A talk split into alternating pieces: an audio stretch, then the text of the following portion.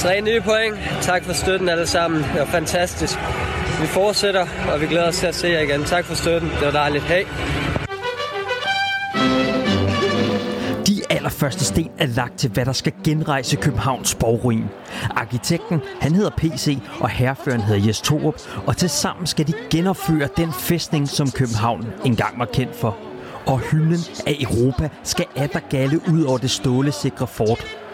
Vi går helt ned i fundamentet og finder ud af, hvad pusset er lavet af. Hvad skal egentlig holde sammen på hele den her store bastion? Klokken slår, og garden trækker om.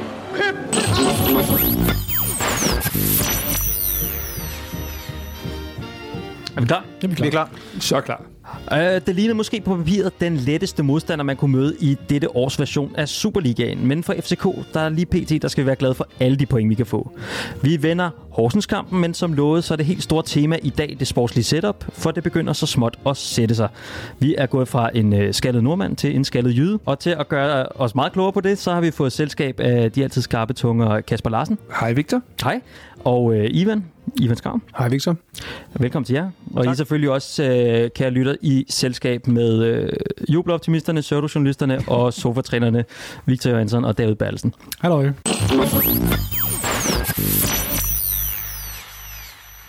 Det første, jeg tænker, bare lige for at komme godt i gang, så har vi jo fået en ny, øh, en ny tredje trøje, øh, som hedder Ready for Copenhagen, og jeg tænker, hvad, hvad er holdningen til den i her i panelet? Jamen, jeg synes egentlig, det er, det er fedt nok, at man, at man prøver med lidt anderledes, tror jeg. Jeg tænker måske også lige med de kommercielle briller på, ikke? Der er begrænset, hvor mange gange man kan købe den der samme røde, eller blå, eller hvide trøje. Så jeg synes egentlig, det er okay. Jeg ved ikke, om jeg synes, den, er, den rammer lige i plet, men jeg synes heller ikke, den er helt forfærdelig. Så jeg synes egentlig, jeg synes egentlig det er okay, at man, man laver det forskelligt, og det synes jeg også, man ser mange andre klubber gøre. Så ja, jeg synes, jeg er sådan lidt midt imellem. Jeg... For mit vedkommende tror jeg, jeg ligger en, en, en del op af Ivan der. Jeg tænker, hvis vi har den klassiske hvide og den klassiske sort-blå som anden trøje, synes jeg, det er fint, at man giver lidt skud på noget med lidt spræl i og ja. Så videre. Øhm, så det er fint herfra. Jamen, øh, jeg, jeg synes nok ikke, det er den, den pæneste trøje, jeg har set. Øh, men jeg må også erkende, at det, det er jo, jeg forestiller mig, det er måske også en lidt yngre segment, at den her trøje er henvendt til. Og jeg må også, øh, som for eksempel i Venner Kasper. øh, og så må jeg også erkende, at man kan jo se, at Copenhagen Sundays havde en afstemning på deres hjemmeside, hvor det var 80 procent, som sagde, mm-hmm, det var en fed trøje. Så der er jo, der er jo kæmpe flertal til den. Jeg synes, den er, den er, den er modig. Det, øh, det må man sige. Og... Ja, men jeg noterede mig bare lige her, hvis jeg lige skal rise op, så, så øh, indgår der det her røde Carlsberg-logo, et røde FCK-logo, der er et rødt øh, Adidas-logo, øh, der så skiller sig ud fra sådan noget øh, scratch-mark, sådan nogle rivemærker, hmm. camouflage i grå, hvid og blå. Øh, men er der nogen af jer, der kan forstå, hvorfor det er, man har glemt simpelthen ryggen og ærmerne? Nej, det synes jeg også er super underligt. Jeg har prøvet at undersøge lidt, og jeg tror måske, det handler noget om nogle øh, Superliga-regler med, at, at øh, ryggen simpelthen skal være blottet øh, for, for motiv og sådan noget af okay. en eller anden mærkelig årsag. Så, så er svaret jo der. Og vi har jo ikke de store udfordringer med at bruge den i Europa i hvert fald lige nej, nej, i år. det er selvfølgelig rigtigt nok. Tror I, vi kommer til at se den på søndag allerede? Det kan da egentlig godt være. Altså, hvis der skal sælges nogle trøjer, så skal ja, den vel bruges det, også? Ja, det er jo oplagt til julehandlen lige ja. at smide ja. på tv ja. på søndag. Ja. Selvfølgelig. Er der nogle regler for det? Er der nogen, der ved det? Må man selv fuldstændig bestemme, om man stiller op i sin øh, anden eller tredje trøje? Der er kun nogle regler i forhold til det farvemæssige. Ja. Så vil jeg bare lige nævne kort. Jeg synes, der er point for at, øh, for at prøve. Mm. Men jeg synes altså, det er, den, den er lidt halvfærdig. Altså, fordi de mangler simpelthen at gøre de der ærmer og ryggen færdig. Øh, og så er det jo fedt, at man går med på en international bølge med, øh, med simpelthen at, at, at gejle de der tredje banetrøjer lidt op. Det, det synes jeg egentlig er meget fedt.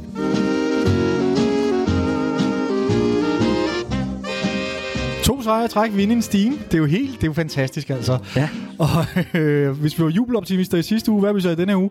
Hvordan, øh, Kasper, hvordan, øh, hvordan var dit humør, da du slukkede for tv'et, og vi havde besejret Horsens øh, 2-0? Jamen, øh, mit humør var fantastisk. Øh, nu bliver vi jo bombarderet med, at det kun var Horsens. Mm.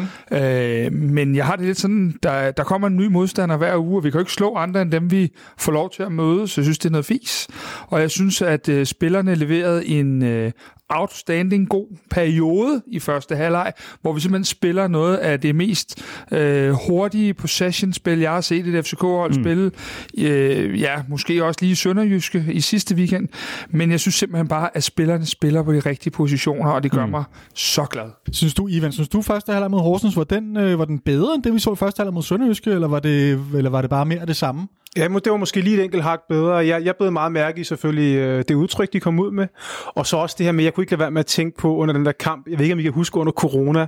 Jeg tror faktisk, det var den allerførste kamp under corona, mm-hmm. hvor vi møder Horsens ind i parken. Mm-hmm. Og Altså, det, det, det var jo sådan helt uh, Radek kralove nærmest i, uh, i minder. Det var helt forfærdeligt fra A til Z, og vi taber kampen, og vi, det var simpelthen bare så trist. Og, og jeg synes bare, uh, den her uges Horsens kamp, det var bare udtryk for det præcis modsatte. Det var alt andet end trist.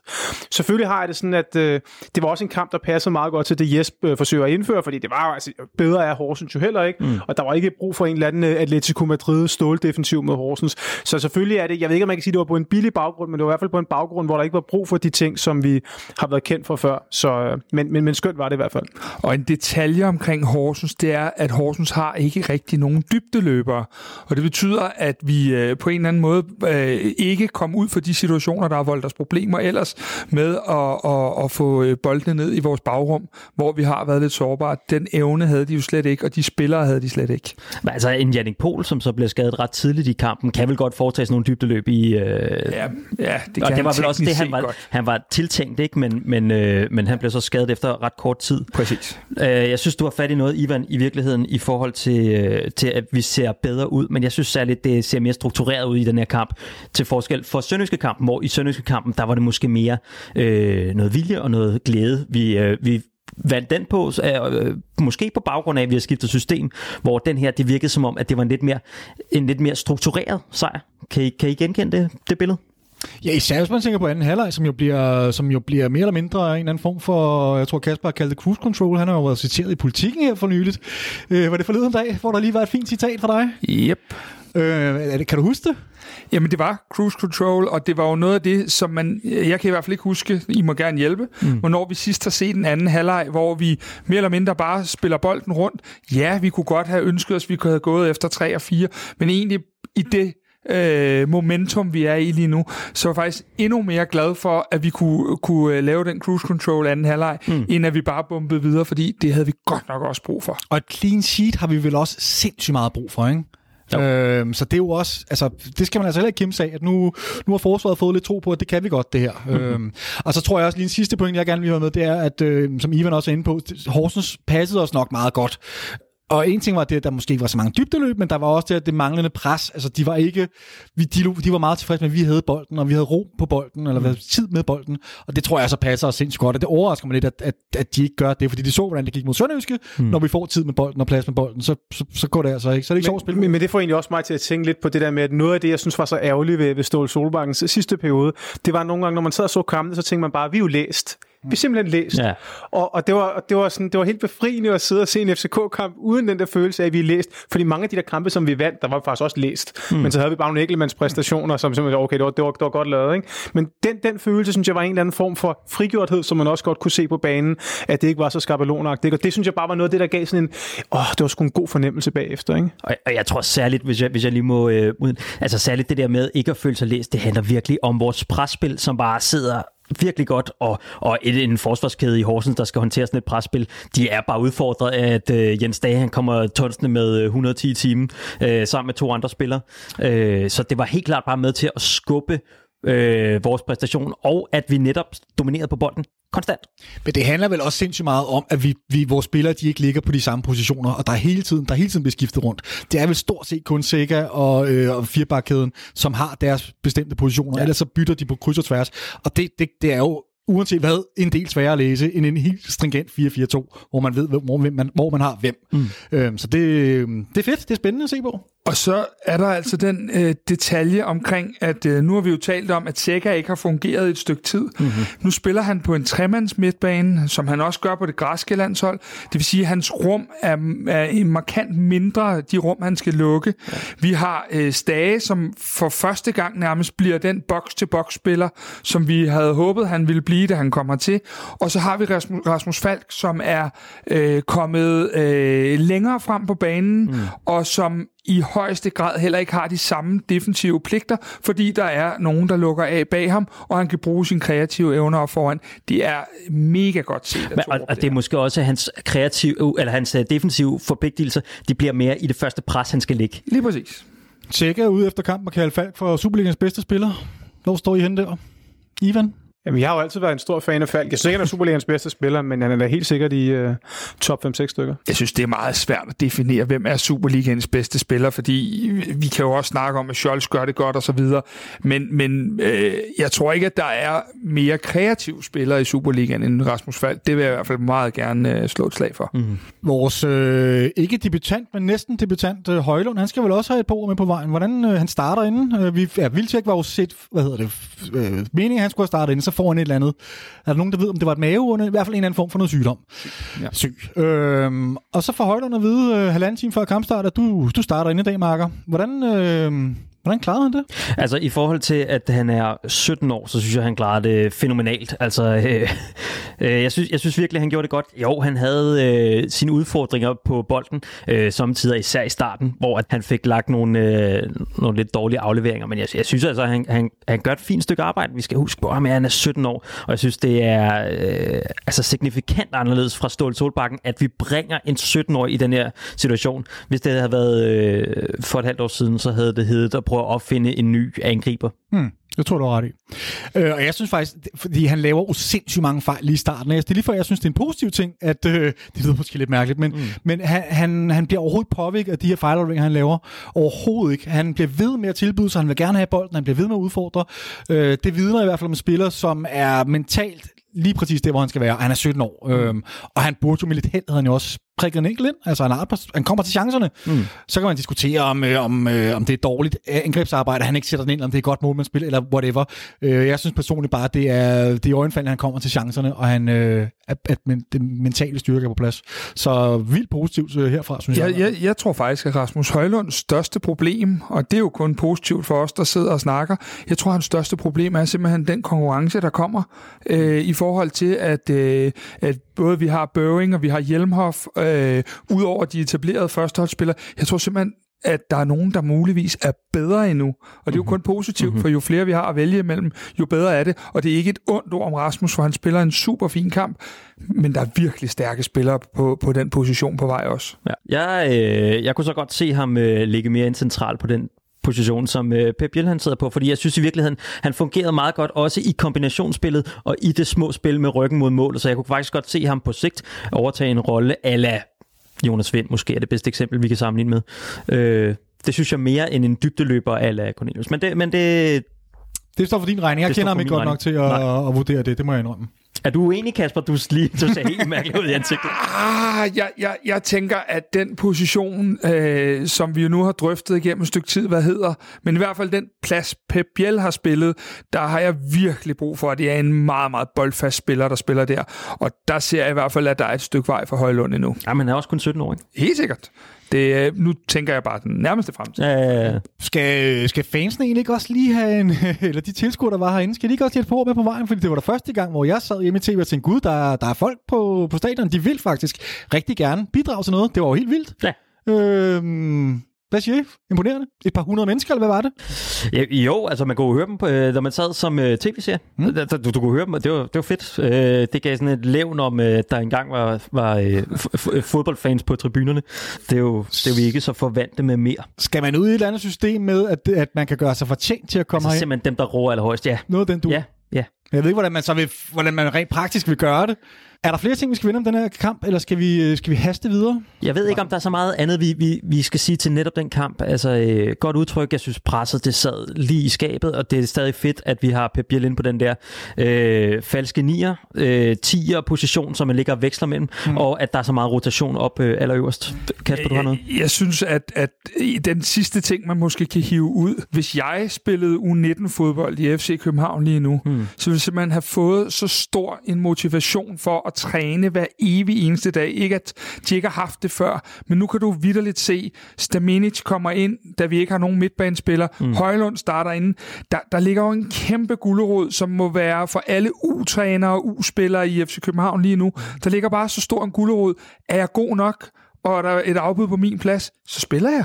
Mm. Det er virkelig en... Og, og jeg tror, det er virkelig vigtigt, det du siger, fordi jeg tror, vi har været troet omkring den position. Altså, hvis jeg var ung spiller, så ville jeg da meget hellere tage op til Nordsjælland. Der er så tættere på førsteholdet, end jeg er, hvis jeg tager ind i FCK. Og hvis du er et stort talent, nej, men hvis du er et stort talent og tænker på din karriere, så... Øh, så skal du ikke tage til Nordsjælland. Hvor mange af dem har gjort til udlandet? Jamen, det er jo lige meget, hvis du bliver solgt til... Altså, øh, Andreas Skov Olsen, som, som kommer her til, Victor Nielsen, som kommer her til. Altså, Nå, men skal man starte der, og så kan man komme her. Hvis du vil have en karriere, en fodboldkarriere, så, så er der, der meget lettere som, som ungdomsspiller at tage til Nordsjælland, og den idé er vi måske ved at bryde ned nu Hvis her. du vil have førsteholdsfodbold i Superligaen, det er det, vi snakker om så, for de snakker ikke om at gøre sig på den store europæiske scene, fordi så skal du ikke tage til Nordsjælland, så skal du tage til FC København. Men, men, men vi er lige ude i noget her, inden at det løber af med os.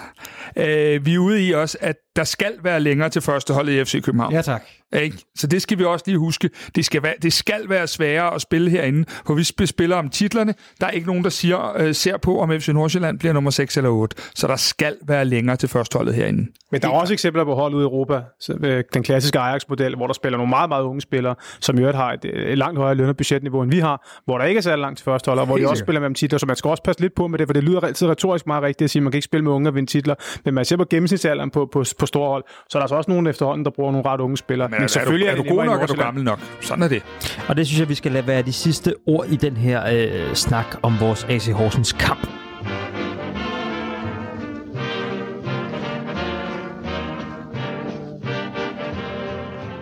Vi skal til det helt store tema, som, øh, som dagens udsendelse, udsendelse skal, skal handle om, nemlig øh, det sportslige setup i FCK 2020 og øh, fremadrettet. Og øh, jeg tænker måske kort, så skal vi lige først have ridset op, hvordan ser det ud lige pt, og hvad mangler der, og hvad, hvad så videre. Så må, måske kan I ikke, øh, Kasper og Ivan, øh, I har så godt fingrene nede i mulden der, så ja, kan I ikke gøre os klogere? Jo, det kan vi da. Altså, øh, vi starter jo med vores øh, bestyrelse, øh, allerøverst, mm.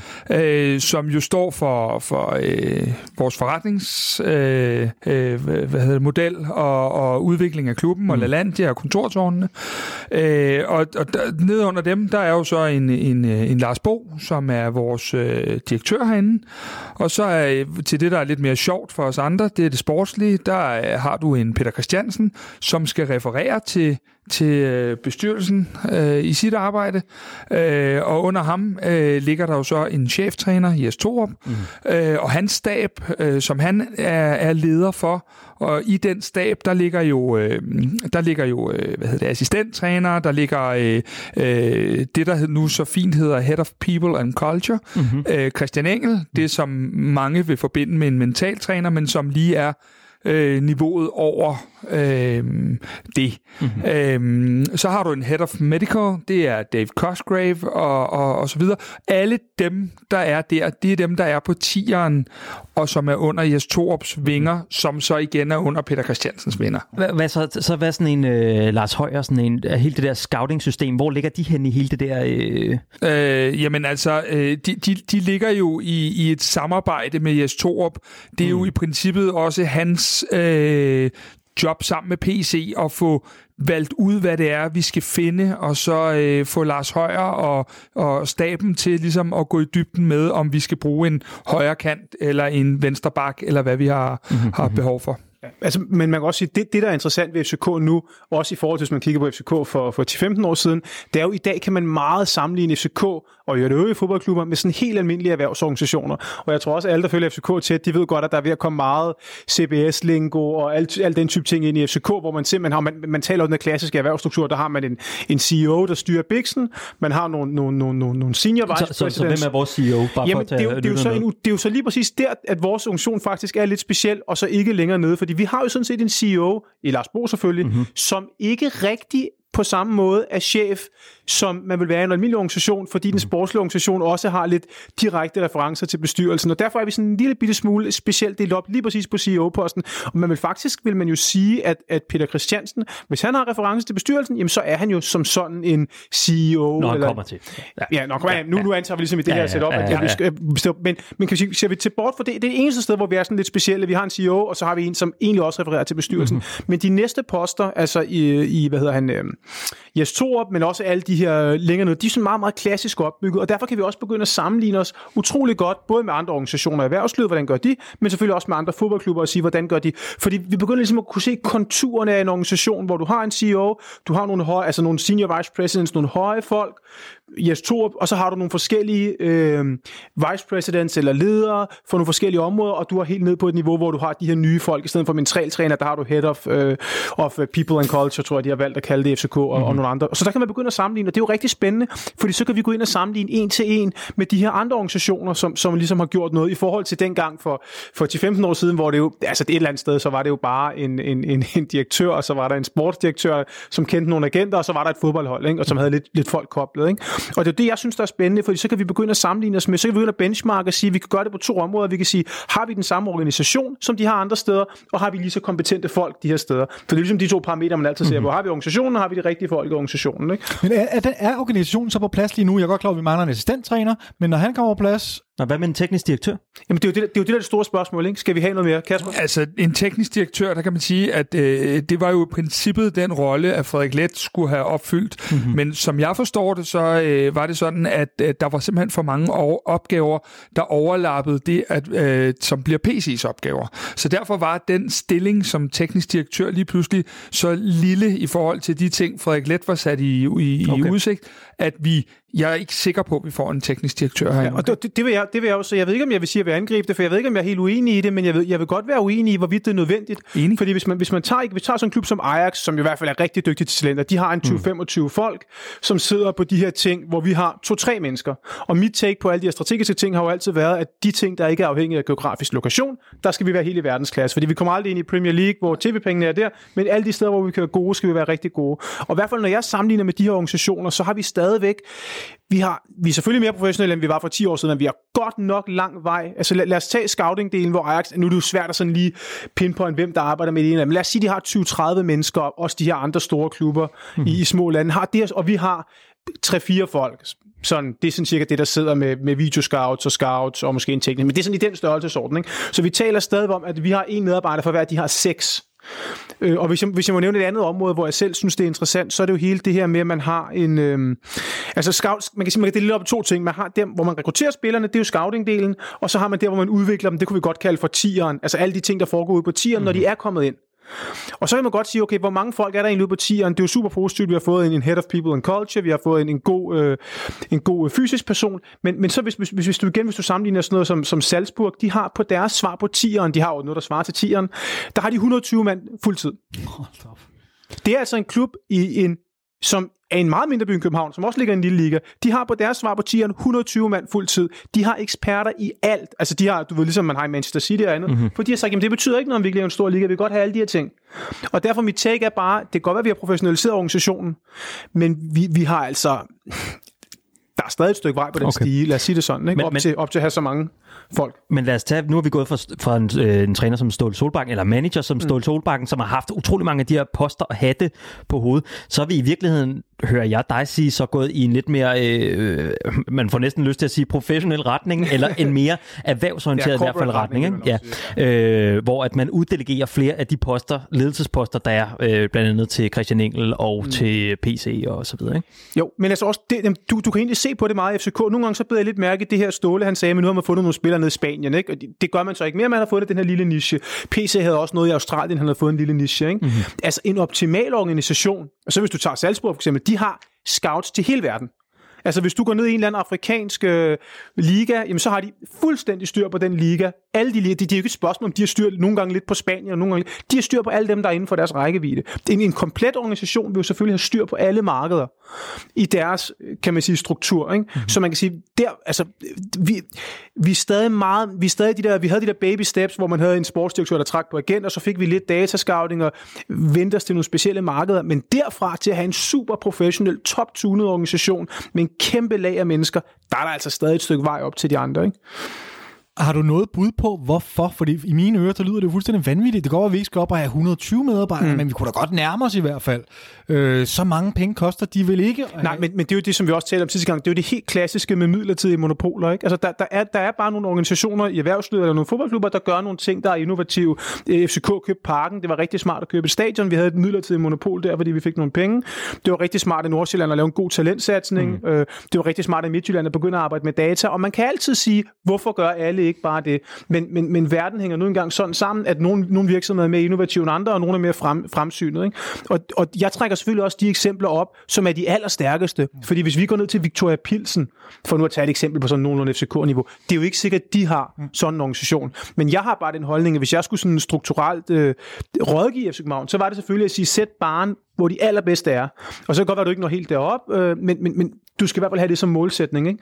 Især, når de, især fordi fodboldbranchen er så speciel, fordi spillerløngerne er så høje, mens alle de her, du ved, 120 folk, de får måske 50.000 om måneden, altså du ved, i snit, øh, i løn.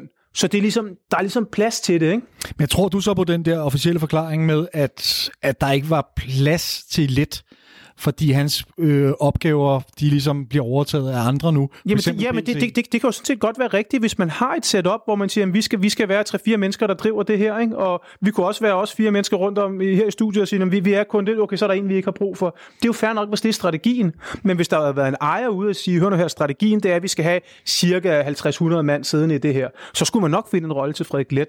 Og det er derfor, jeg har det der med, at, at nogle gange kan jeg godt være lidt nervøs på lidt længere sigt med FCK, fordi i det lange løb, der er det de organisationer, der laver de bedste beslutninger, der vinder. Og har vi så dem på, på lang sigt? Ikke? Og det er jo det, jeg synes, der er så spændende. Ikke? For jeg tror, at PC er en god tilføjelse til organisationen, men, men det, det er ikke PC, der får os til at blive Red Bull Salzburg. Altså bare for at bringe nogle tal på bordet. Hvis du tager sådan en klub som Salzburg i Østrig, de tjener i gennemsnit, og det er det altså i gennemsnit, der tjener de 250 millioner om året på spillersalg. Netto. Netto. Ikke brutto. Netto. Det er altså alle deres spillerkøb. Så når folk siger, jamen der er jo ikke råd til det her akademi, de tjener en kvart million, eller en kvart milliard om året bare på spillersalg. Og det er altså ikke enkelt år, vi taler om. Det er snit, nogle gange har de tjent 400 millioner, nogle gange 100 millioner. Så, så pointen er bare, at, at jeg ser ikke FCK lige nu køre en kvart milliard hjem hver eneste år. Det ser jeg ikke ske, og hvis vi skal rykke os derhen organisatorisk, så er der et stykke vej at gå. Fordi nogle gange så bruger jeg også, øh, hvis man er ude som konsulent, så kan man bruge den der ring til din konkurrent-analogi. Den er ret god i fodboldklubber. Hvis man for eksempel siger til folk, øh, du ved, vi har fået en sportschef, han kan det her, det her. Okay, så prøv at ringe til en konkurrent. Fordi som konsulent kommer man ud og arbejder i mange virksomheder, så man ser, at de ligner hinanden rimelig meget. Så lad os prøve at ringe ned til Rapid Wien. Mm-hmm. De har også en sportschef. Han kan også sidde og lide en masse floskler af. Han har også et scouting-netværk. Han er også et rationelt menneske. Han er også veluddannet. Så slår vi, øh, slår vi Rapid Wien på den lange bane, fordi vi også har en sportschef? Det gør vi altså ikke. Det er bare to professionelt drevet organisationer. Det kan godt være, at der ikke er nogen af dem, der er Hobro, men der er heller ikke nogen af dem, der brager helt igennem. Vel? Og det er det, jeg mener, men nogle gange så skal man huske det der med, prøv, prøv lige at ringe til en konkurrent, fordi de har også en masse kloge ting at sige, mm. og så er det ikke sikkert, at man er så unik. Men, øh, men Ivan, er vi egentlig ikke ret godt med ungdomsmæssigt i forhold til scouting-delen, jo. tænker jeg? Altså, jeg ved, jeg ved, det er selvfølgelig stort at sige godt med, men, men, men jeg synes nemlig, det er en meget valid pointe, fordi jeg synes godt, man kan se, at vi formår egentlig at trække nogle, i hvert fald i vores geografiske lokation, okay spillere på ungdomsfronten. Mm-hmm. Det er ikke der, hvor jeg tænker, det halter fuldstændig. Selvfølgelig er det ikke sådan, at vi hele tiden hiver spillere op fra Afrika og hele tiden er nede og besøger deres familie og sådan noget, men vi har, vi er stadigvæk, der er vi altså stadig et stykke hen ad vejen. Staminic er vel et godt eksempel på, at vi også er kommet ud over vores øh, breddegrader, skulle jeg til at sige. Mm-hmm. Vi er kommet lidt derud af, ja. uden at have sådan fuldstændig datadækket alting. Så, så, så, så, så mit take er også meget på førsteholdet, og det er også på førsteholdet, jeg mener, at Ståle Solbakken blev fyret, for mit take er jo, at Ståle blev fyret som, som manager. Ikke? Mm-hmm. Altså, jeg, jeg vil jo ikke se øh, de her signinger, I kender dem jo alle sammen med Santos, og så kan jeg nævne alle de andre angriber, ikke? Men, men, men, men, igen. ja, præcis.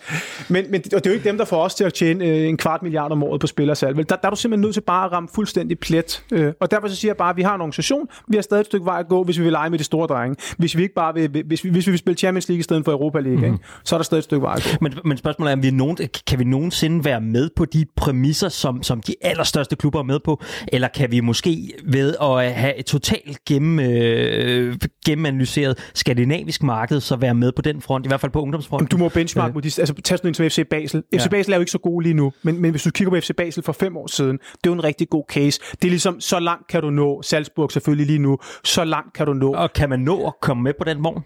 man kan i hvert fald nå... Der er vel en vis portion penge, man kæmper mm. om, alle øh, klubber internt i, øh, i Europa. Jamen selvfølgelig, vi må gøre det så godt vi kan, og som jeg, som jeg plejer at sige, alle monopoler er midlertidige. Mm. Men hvad skal der til, Ivan, som du ser det? Det kræver vel, at vi begynder at investere flere penge i fodbolddelen? Det kræver, det, jamen det kræver, det kræver jo, at man, at, man, at man tør kigge på tallene. Altså fordi, at, at, at der, er jo, der er jo return on investment i de her ting. Hvis Salzburg, de kan budgettere, det ved ikke, om de budgetterer med det, men hvis de tjener over 200 millioner om året netto, på spillersalg. Så, og, og det gør de gennem to ting. De gør de gennem A at have en fuldstændig fabelagtig scouting-afdeling, som er helt utrolig, når man, når man sætter sig ind i den. Og så B at have det her, deres svar på tieren, som altså bare er, du ved, Manchester City-niveau. Øh, og så ligesom at udvikle, så de, de scouter spilleren godt, og de udvikler dem godt, og så har de en løbende profit. Kan man opvise, du ved, Lars Seier og, og de andre i, i bestyrelsen om det, jamen så har man jo en forretningscase. Der, der er jo ikke andet at gøre, og vi har jo vist, vi har vist nogle små flere af det her, for vi har faktisk lavet nogle rimelig okay salg i forhold til andre skandinaviske klubber. Ikke? Men kræver det ikke, at vi begynder, for nu, nu, nu det lyder som om, at vi skal investere i alt det, der ligger udenom, det vil sige tieren, og, og, og det er jeg fuldstændig med på, det tror jeg, der er bred enighed om, at, det, at der halter vi virkelig. Men, men hvad med, hvis vi holder fast i Salzburg, de ligger vel også flere penge i, i transfer simpelthen. Altså... Men, det, er jo, jamen, det, er jo, det betyder ikke noget, hvad du ligger, hvis bare du har netto overskud.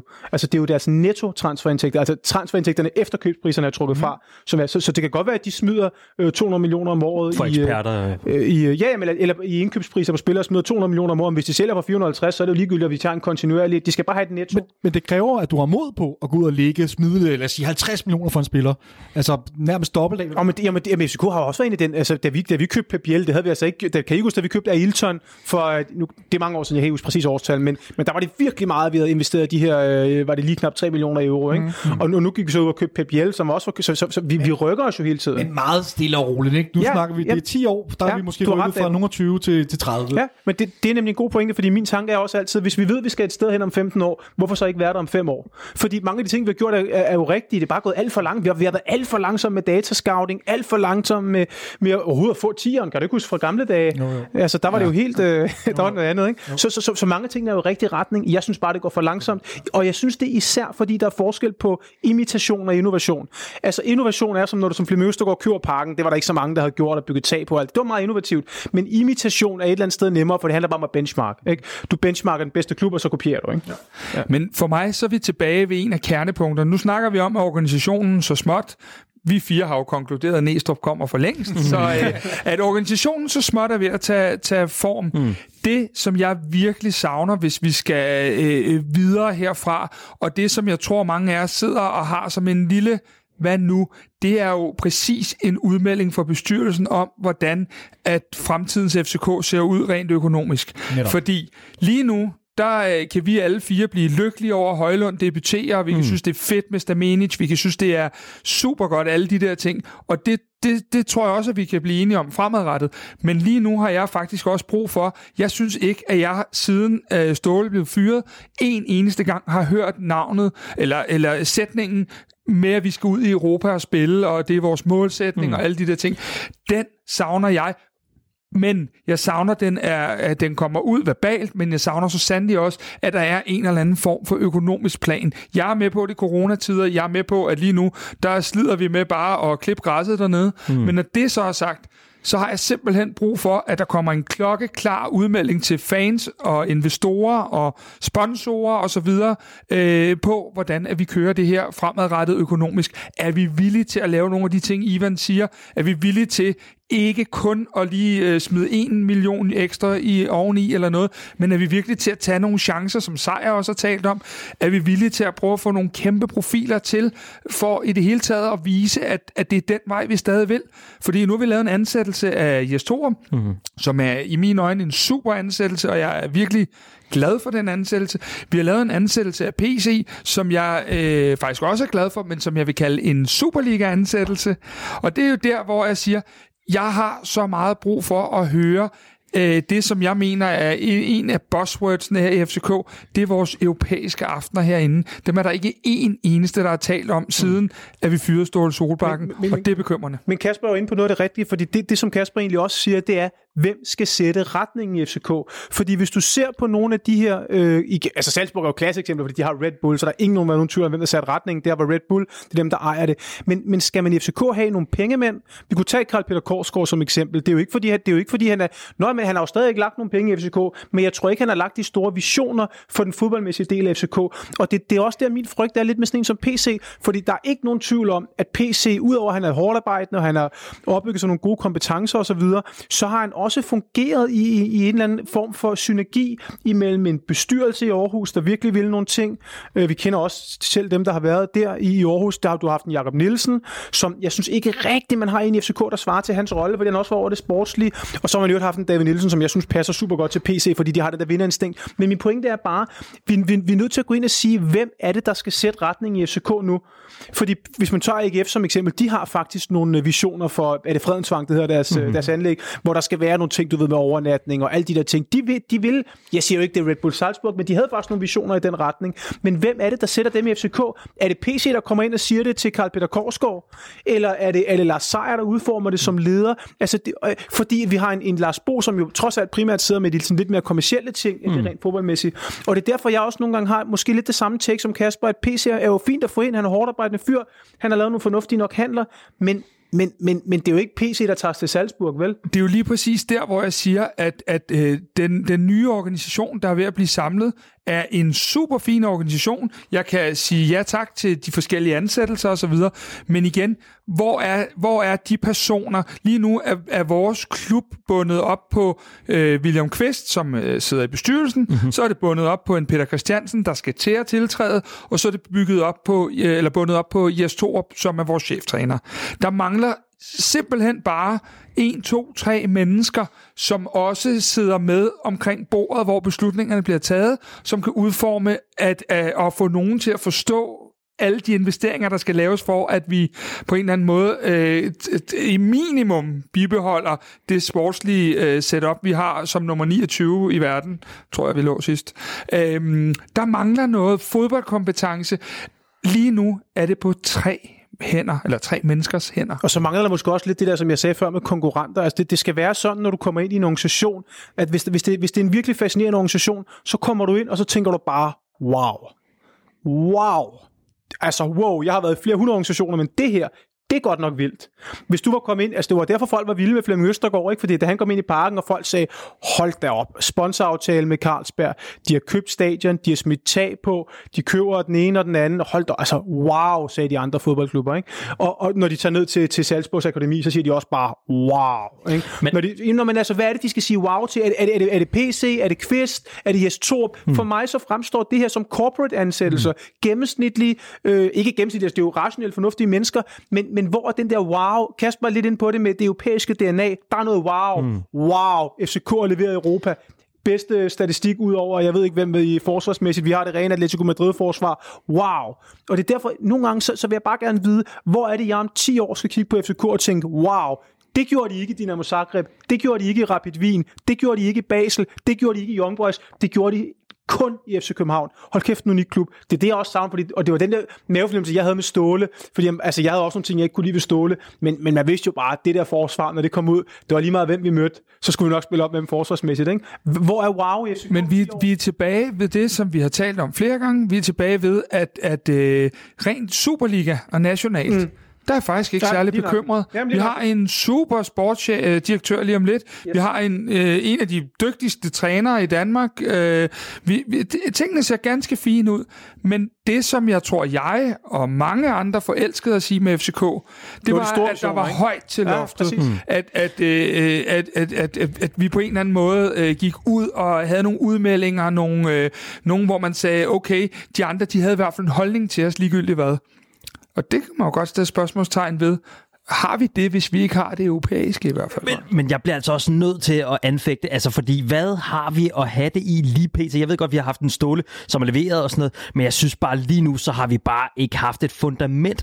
Altså når vi ikke engang kan vinde sådan nogle kampe herinde i parken mod Horsens, hvor Ståle Solbakken render for vildt rundt på nede og se, altså så, det, så kan vi jo ikke Nå, begynde vi, at tale om, at vi skal ud i Europa jo, og sådan noget. Men, det gjorde, nød, men, det gjorde, men samtidig med, at vi var elendige mod Horsens, så spillede vi hammerne godt mod Manchester United. Ja. Vi havde noget wow. Ja.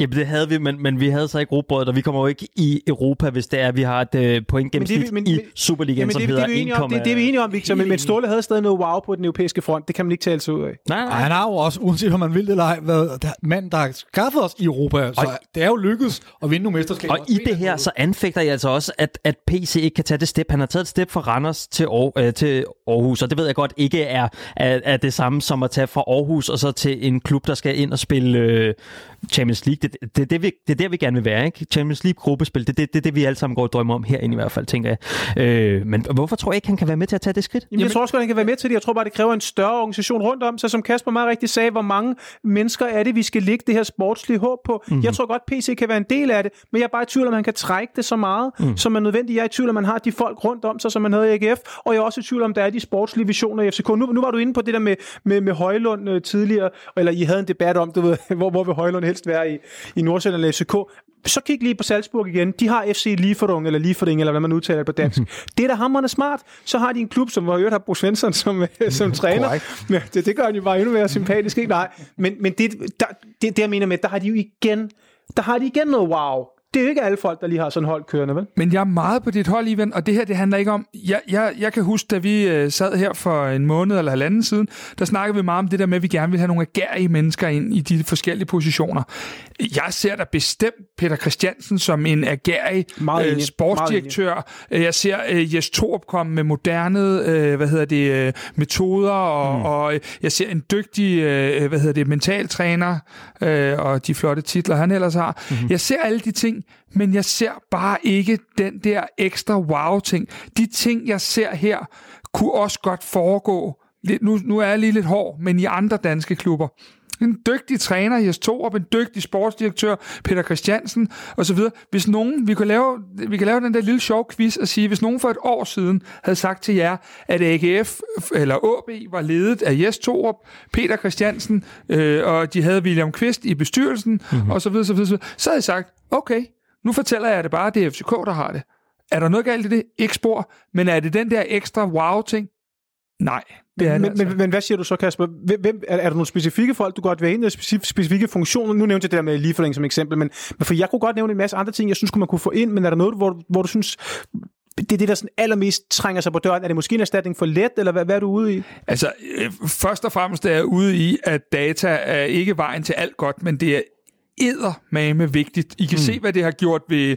Bare tage sådan en ting som øh, vores tilskuertal herinde. Mm. Hvad data har gjort øh, bare ved den del, og hvordan vi har rykket os på det parameter. Ja. Øh, men det, jeg egentlig savner, det er vores gode gamle traver. Jeg savner, at vi har en eller anden form for, ligesom øh, for eksempel Bayern München har, at vi har det der advisory board, vi har talt om 100 gange, som kan være med til at have så mange stjerner på skulderen og rykke klubben i den rigtige retning, så vi ikke er bundet op på tre øh, Torup, Kvist og, og øh, PC. Må jeg lige komme med en, øh, endnu en af mine øh, konspirationsteorier her, som jeg er så glad for. Kunne man forestille sig, gå lige med, ind i affærder i den fuldstændig, inden jeg starte, ikke? Kunne man forestille sig, at bestyrelsen har sat sig ned og tænkt, okay, i Midtjylland, kigger, hvad kalder du det, imiterer, ikke? Mm. Øh, vi går imitationsvejen. De kan klare os for færre penge, end vi gør. De klarer sig faktisk bedre, end vi gør for færre penge lige nu. Øh, så det vi gør lige nu, det er, at vi nedskalerer hele fodbolddelen. Vi koncentrerer os udelukkende om at vinde nogle danske mesterskaber. Det er derfor, vi henter øh, Jes Torup, og vi henter PC, altså folk, der, der er mere nationale end internationale. Øh, man har hørt, at øh, min konspirationsteori går på, at man også vil nedskalere de penge, man vil gå øh, kaste efter nye spillere. Øh, vi Hvorfor hører, det? Hvorfor det? Fordi Lars Seier, han sidder til talks og siger, at øh, de her spillere, vi traditionelt er gået fra, som er de første 300, At man vil ikke skal lære op til, det- til den samme klasse spiller. vi kan ikke følge med længere der, hvor vi har været. Nu bliver vi nødt til at kigge på spiller nummer 400 til 600. Samtidig, og derfor så snakker han også masser om Men det er mens, mens han siger, at vi skal holde længere tid på, på dem, inden vi sender dem afsted. Og få dem tidligere hjem i øvrigt. Ja. Også det, ja. Ja, det, det vil jeg. Øhm, samtidig så bliver der snakket en hel masse om, at vi skal have talenter i spil, hvilket harmonerer sindssygt godt med, at man henter Jes Torup, som er kendt for sit talentarbejde. Øhm, altså, er vi ikke bare derude, hvor vi har, vi har neddrostet det hele en lille smule, og så er vi tilfredse med at få nogle mesterskaber en gang imellem, og så må vi håbe, at vi kan komme i Europa øh, og få nogle, nogle millioner ind den vej. Jeg er meget, meget... Altså, vi ser jo også, at der bliver ikke postet nye penge. Nu er jeg godt klar over, at coronaen har en stor andel i det her. Men der bliver ikke nogen penge at købe ind for til vinter. Øhm, jeg ser bare, altså min konspirationsteori her, ser nogle faremomenter, øhm, for at vi simpelthen bare vælger at gå Midtjylland-vejen. Men der, der er flere ting i det, du siger der. Øh, den ene ting er, jeg kan lige så godt sige det, som det er. Hvis FCK ikke er nummer et i Danmark, så har vores brand øh, så store vanskeligheder ved at tiltrække de ting, de skal tiltrække, for det er ligesom det, der er, er, er, er kan man sige, kernen i vores brand. Den anden ting er, øh, hvis vi nu leger lidt omkring, at, at du har ret i noget af det, så kan man jo stadig gå tilbage og kigge på det, som, nu kalder det min teori, det er ikke mig, der har opfundet den, men at man, man siger, at man fra spiller nummer 17 til spiller nummer 24 øh, øh, vil, vil, vil have færre Oviedo og Bartolec og flere Victor Christiansen og, og øh, Rasmus Højlund, mm. og at vi derved måske stadig kan bibeholde og købe nogle af de dyrere spillere, som vi ellers har ville. Øhm, Det, hvis, Og det, hvis det er sådan, der, så er det fantastisk. det er jo lige præcis det, og det er derfor, jeg kommer tilbage til igen at sige, i alt det her, som vi lige nu har et lille momentum på, med resultater, med ansættelser osv., der mangler vi, at vores øh, bestyrelse går ud og lægger en fuldstændig klokkeklar plan for, hvordan vi økonomisk ser FCK, selvfølgelig på den anden side af coronaen. Og hvorfor gør de ikke det? Det er fordi, at de ved godt, det er en meget u- ubehagelig øh, meddelelse at gå ud til med fansene, at vi nedskalerer. Nej, det tror jeg simpelthen ikke på. Altså, Nå, det er godt, det er jeg glad for. Det, jeg tror, hvis man ser på alle de meldinger, der har været på skolen, der er ikke noget tegn hvor vi nedskalerer. Der er et tegn hvor vi holder budgettet. Det synes jeg, man har sagt i alle de ting. Og så synes jeg også, man skal lige huske på det her med, med Europa. For det første budgetterer vi i forhold til vores budget med at komme i, i Europa. Så, så det budgetterer vi med. Og så skal man så stadigvæk huske på, at, at fodboldverdenen er en lille smule anderledes nu, end den var for, for nogle år tilbage. Fordi at vejen til Europa er altså lige præcis for klubber i FCK's budgetniveau og Pilsen og de her klubber. Den er altså meget nemmere for næste år. Vi, vi, vi, det er godt nok dårligt, hvis vi ikke formår at komme i Conference League. Og det er ikke fordi, vi kun skal budgettere med Conference League, fordi nogle gange kommer vi også i Champions League, og nogle gange kommer vi også i Europa League. Men, men, men, men det der med at sige, at vi skal overpræstere og være helt vilde og slå Atalanta ud for overhovedet at komme i Europa, hvilket vi jo skulle for ikke ret lang tid siden, det er altså ikke realiteterne fra til sommer mere. Men netop derfor, så kunne man jo godt øh, øh, være bange for, at bestyrelsen tænker, men så er det ikke nødvendigt at smide alle de her penge efter. Vi har jo også en bestyrelsesmand, øh, formand, som har sagt, er ikke undskyld, ikke formand, men en af, en af ejerne, øh, er det Korsbæk, som har sagt det her berømte citat med, at øh, der, der er ikke nogen grund til at kaste flere penge efter det. De kan jo bare spille bedre. Om nu skal man heller ikke over, nu er det, for, nu er det jo et der har sagt det, ikke? Men nu synes heller ikke, man skal overanalysere på det citat. For det første tror jeg, Skjerbæk har haft rigtig godt af, at Lars Seier kom ind i organisationen, de er gode venner privat, og de, de vil gerne nogle ting, og Skjærbæk er også begyndt en lille bitte smule at kommentere på nogle fodboldting, øh, og det, det, det, jeg, det, det har jeg, en, jeg har fornemmelse af, at det skal nok, blive, det, det, det skal nok øh, gå, gå den retning. Mit take er bare, jeg vil jo bare være 10 gange mere ambitiøs, mm. end de er, men jeg, jeg kører ikke den der præmis om, at man er blevet uambitiøs. Altså, man har ikke ansat en kommersiel direktør for at være uambitiøs. Man har ikke ansat Lars Bro Jeppesen for at være uambitiøs. Man skifter ikke træner for at være uambitiøs. Øh, man har ikke hele tiden en ungdomsskoutafdeling for at være uambitiøs. Så det er ikke, fordi man vil være uambitiøs. Jeg tror, man vil ligge det på cirka det niveau, hvor vi er nu. Og så må vi se post-corona, der, hvor jeg frygter det lidt, det som Kasper kalder at tage os fra det nationale til det internationale niveau, det er jo egentlig det samme som at sige, skal vi have et spillerbudget på 150 eller 300 millioner? Det er, det er jo det, der afgør det i sidste ende. Ikke? Mm. Så det er også lidt mere der, jeg har, det, det er mere der, jeg er lidt bange for FCK, fordi jeg mangler den der wow-effekt at sige, altså, kan vi tage det til det næste skridt? Jeg er ikke så nervøs for, at vi ligefrem skal ned. Jeg tænker altså lige nu, at vi er i gang med at styrke øh, den interne organisation, som vi startede med at tale om. Altså vi har fået en øh, Christian Engel, som jeg ser utrolig dygtig, øh, og har helt sikkert også haft sit i, øh, i det der, der for, foregår ude på, øh, på Vestegnen lige nu. Øh, altså med de der unge spillere, man fyrer stort set alle ens mål, og så får man et, øh, et hold miniputter, som Sorniger sagde, ikke kunne rigtig kunne spille fodbold og sådan noget, til lige pludselig at være med og konkurrere øh, i top 3 i hvert fald. Det er meget sjovt. De, de starter med at tabe en kamp og tabe hovedet, øh, Brøndby, efter de har mistet ham. Ja. For rødt kort og et nederlag. Jeg ved godt, det ikke det, det handler om, men, øh, men meget sjovt. Ja, vi, vi får sådan en kapacitet ind, og vi får flere og flere kapaciteter ind, og vi skal starte med at stoppe den blødning. Og så er det ligesom gået op for bestyrelsen nu her, at der er siddet en Ståle Solbakken, som har siddet på en post og været enerådig, og måske ikke haft det samme modspil, som man skulle have haft. Så lige nu er vi i gang med at putte en masse folk, dygtige, kompetente folk, ind i organisationen, for at stoppe blødning først og fremmest, så vi kan få et fundament, så vi kan begynde at vinde nogle fodboldkampe, og få noget af vores øh, vinderkultur tilbage, som, øh, som det her sted altså også øh, står Men, men for. Victor, jeg er jo enig med, hvad du siger, men jeg, jeg vil stadigvæk så bare lige udfordre dig lidt og sige, jamen hvad er det som, lad os så sige om fem år, Mhm. mm-hmm. hvad er det for en wow-ting, du skal se tilbage på? Altså hvor er det, vi har rykket os, hvor du bare tænker, wow, Ja, det, øh, om fem år? Ja, godt spørgsmål. Altså, vi skal jo begynde at tilføje flere personer, men, men vi skal starte med at have de her personer ind i head of det ene og head of det andet, som så kan rekruttere videre derfra, tænker jeg. Altså, så vi styrker organisationen Så vi skal, simpelthen, vi langsomt. skal simpelthen blive ved ud af den vej, men bare bygge mere på. For jeg, Ja, vi skal have jo, vi skal prøve at finde Danmarks dygtigste, hvad hedder det, data-analytiker, ja. øh, hvis han ikke bor over i Midtjylland, og så ellers skal vi hive ham fra Midtjylland og så herover. Så vi skal have ham herover, og vi skal blive ved med at finde de dygtigste danskere, og så få dem til vores klub. dybest set, det vi skal gøre i forhold til det, du siger, Victor, mm-hmm. for det er fuldstændig ret i, i stedet for at poste de penge i, i spiller nummer 17 til 24, Ja. ja. som vi alligevel ikke stoler på, Ja. ja. så skal vi simpelthen bruge dem i at, op, at optimere organisationen. lige det er lige præcis det, vi skal. Og så lad os lige huske på en ting, når, når, når Kasper siger post penge i. Det her, det er altså penge, ja. Ja. som der giver positivt afkast. Ja. Præcis. Og det er, og det er så, så, så, så, når folk siger, men skal vi investere i den ene eller den anden scout? Ved du hvad, hvis en scout igen koster 50.000 om måneden, og hvis du så ser på FCK spillerbudget over fem år, så er det, du ved, næsten en milliard. Mm-hmm. Det er altså ikke ret mange pletskud, han skal lave lidt bedre end, øh, du ved, Pieters eller Santos, for så han jo tjent hjem. Altså by far, mm. på bare at tænke på transfersummerne på de spillere. Ikke? Så, så, så, så, jeg synes, det, det er også nogle gange opponeret lidt mod det der med folk.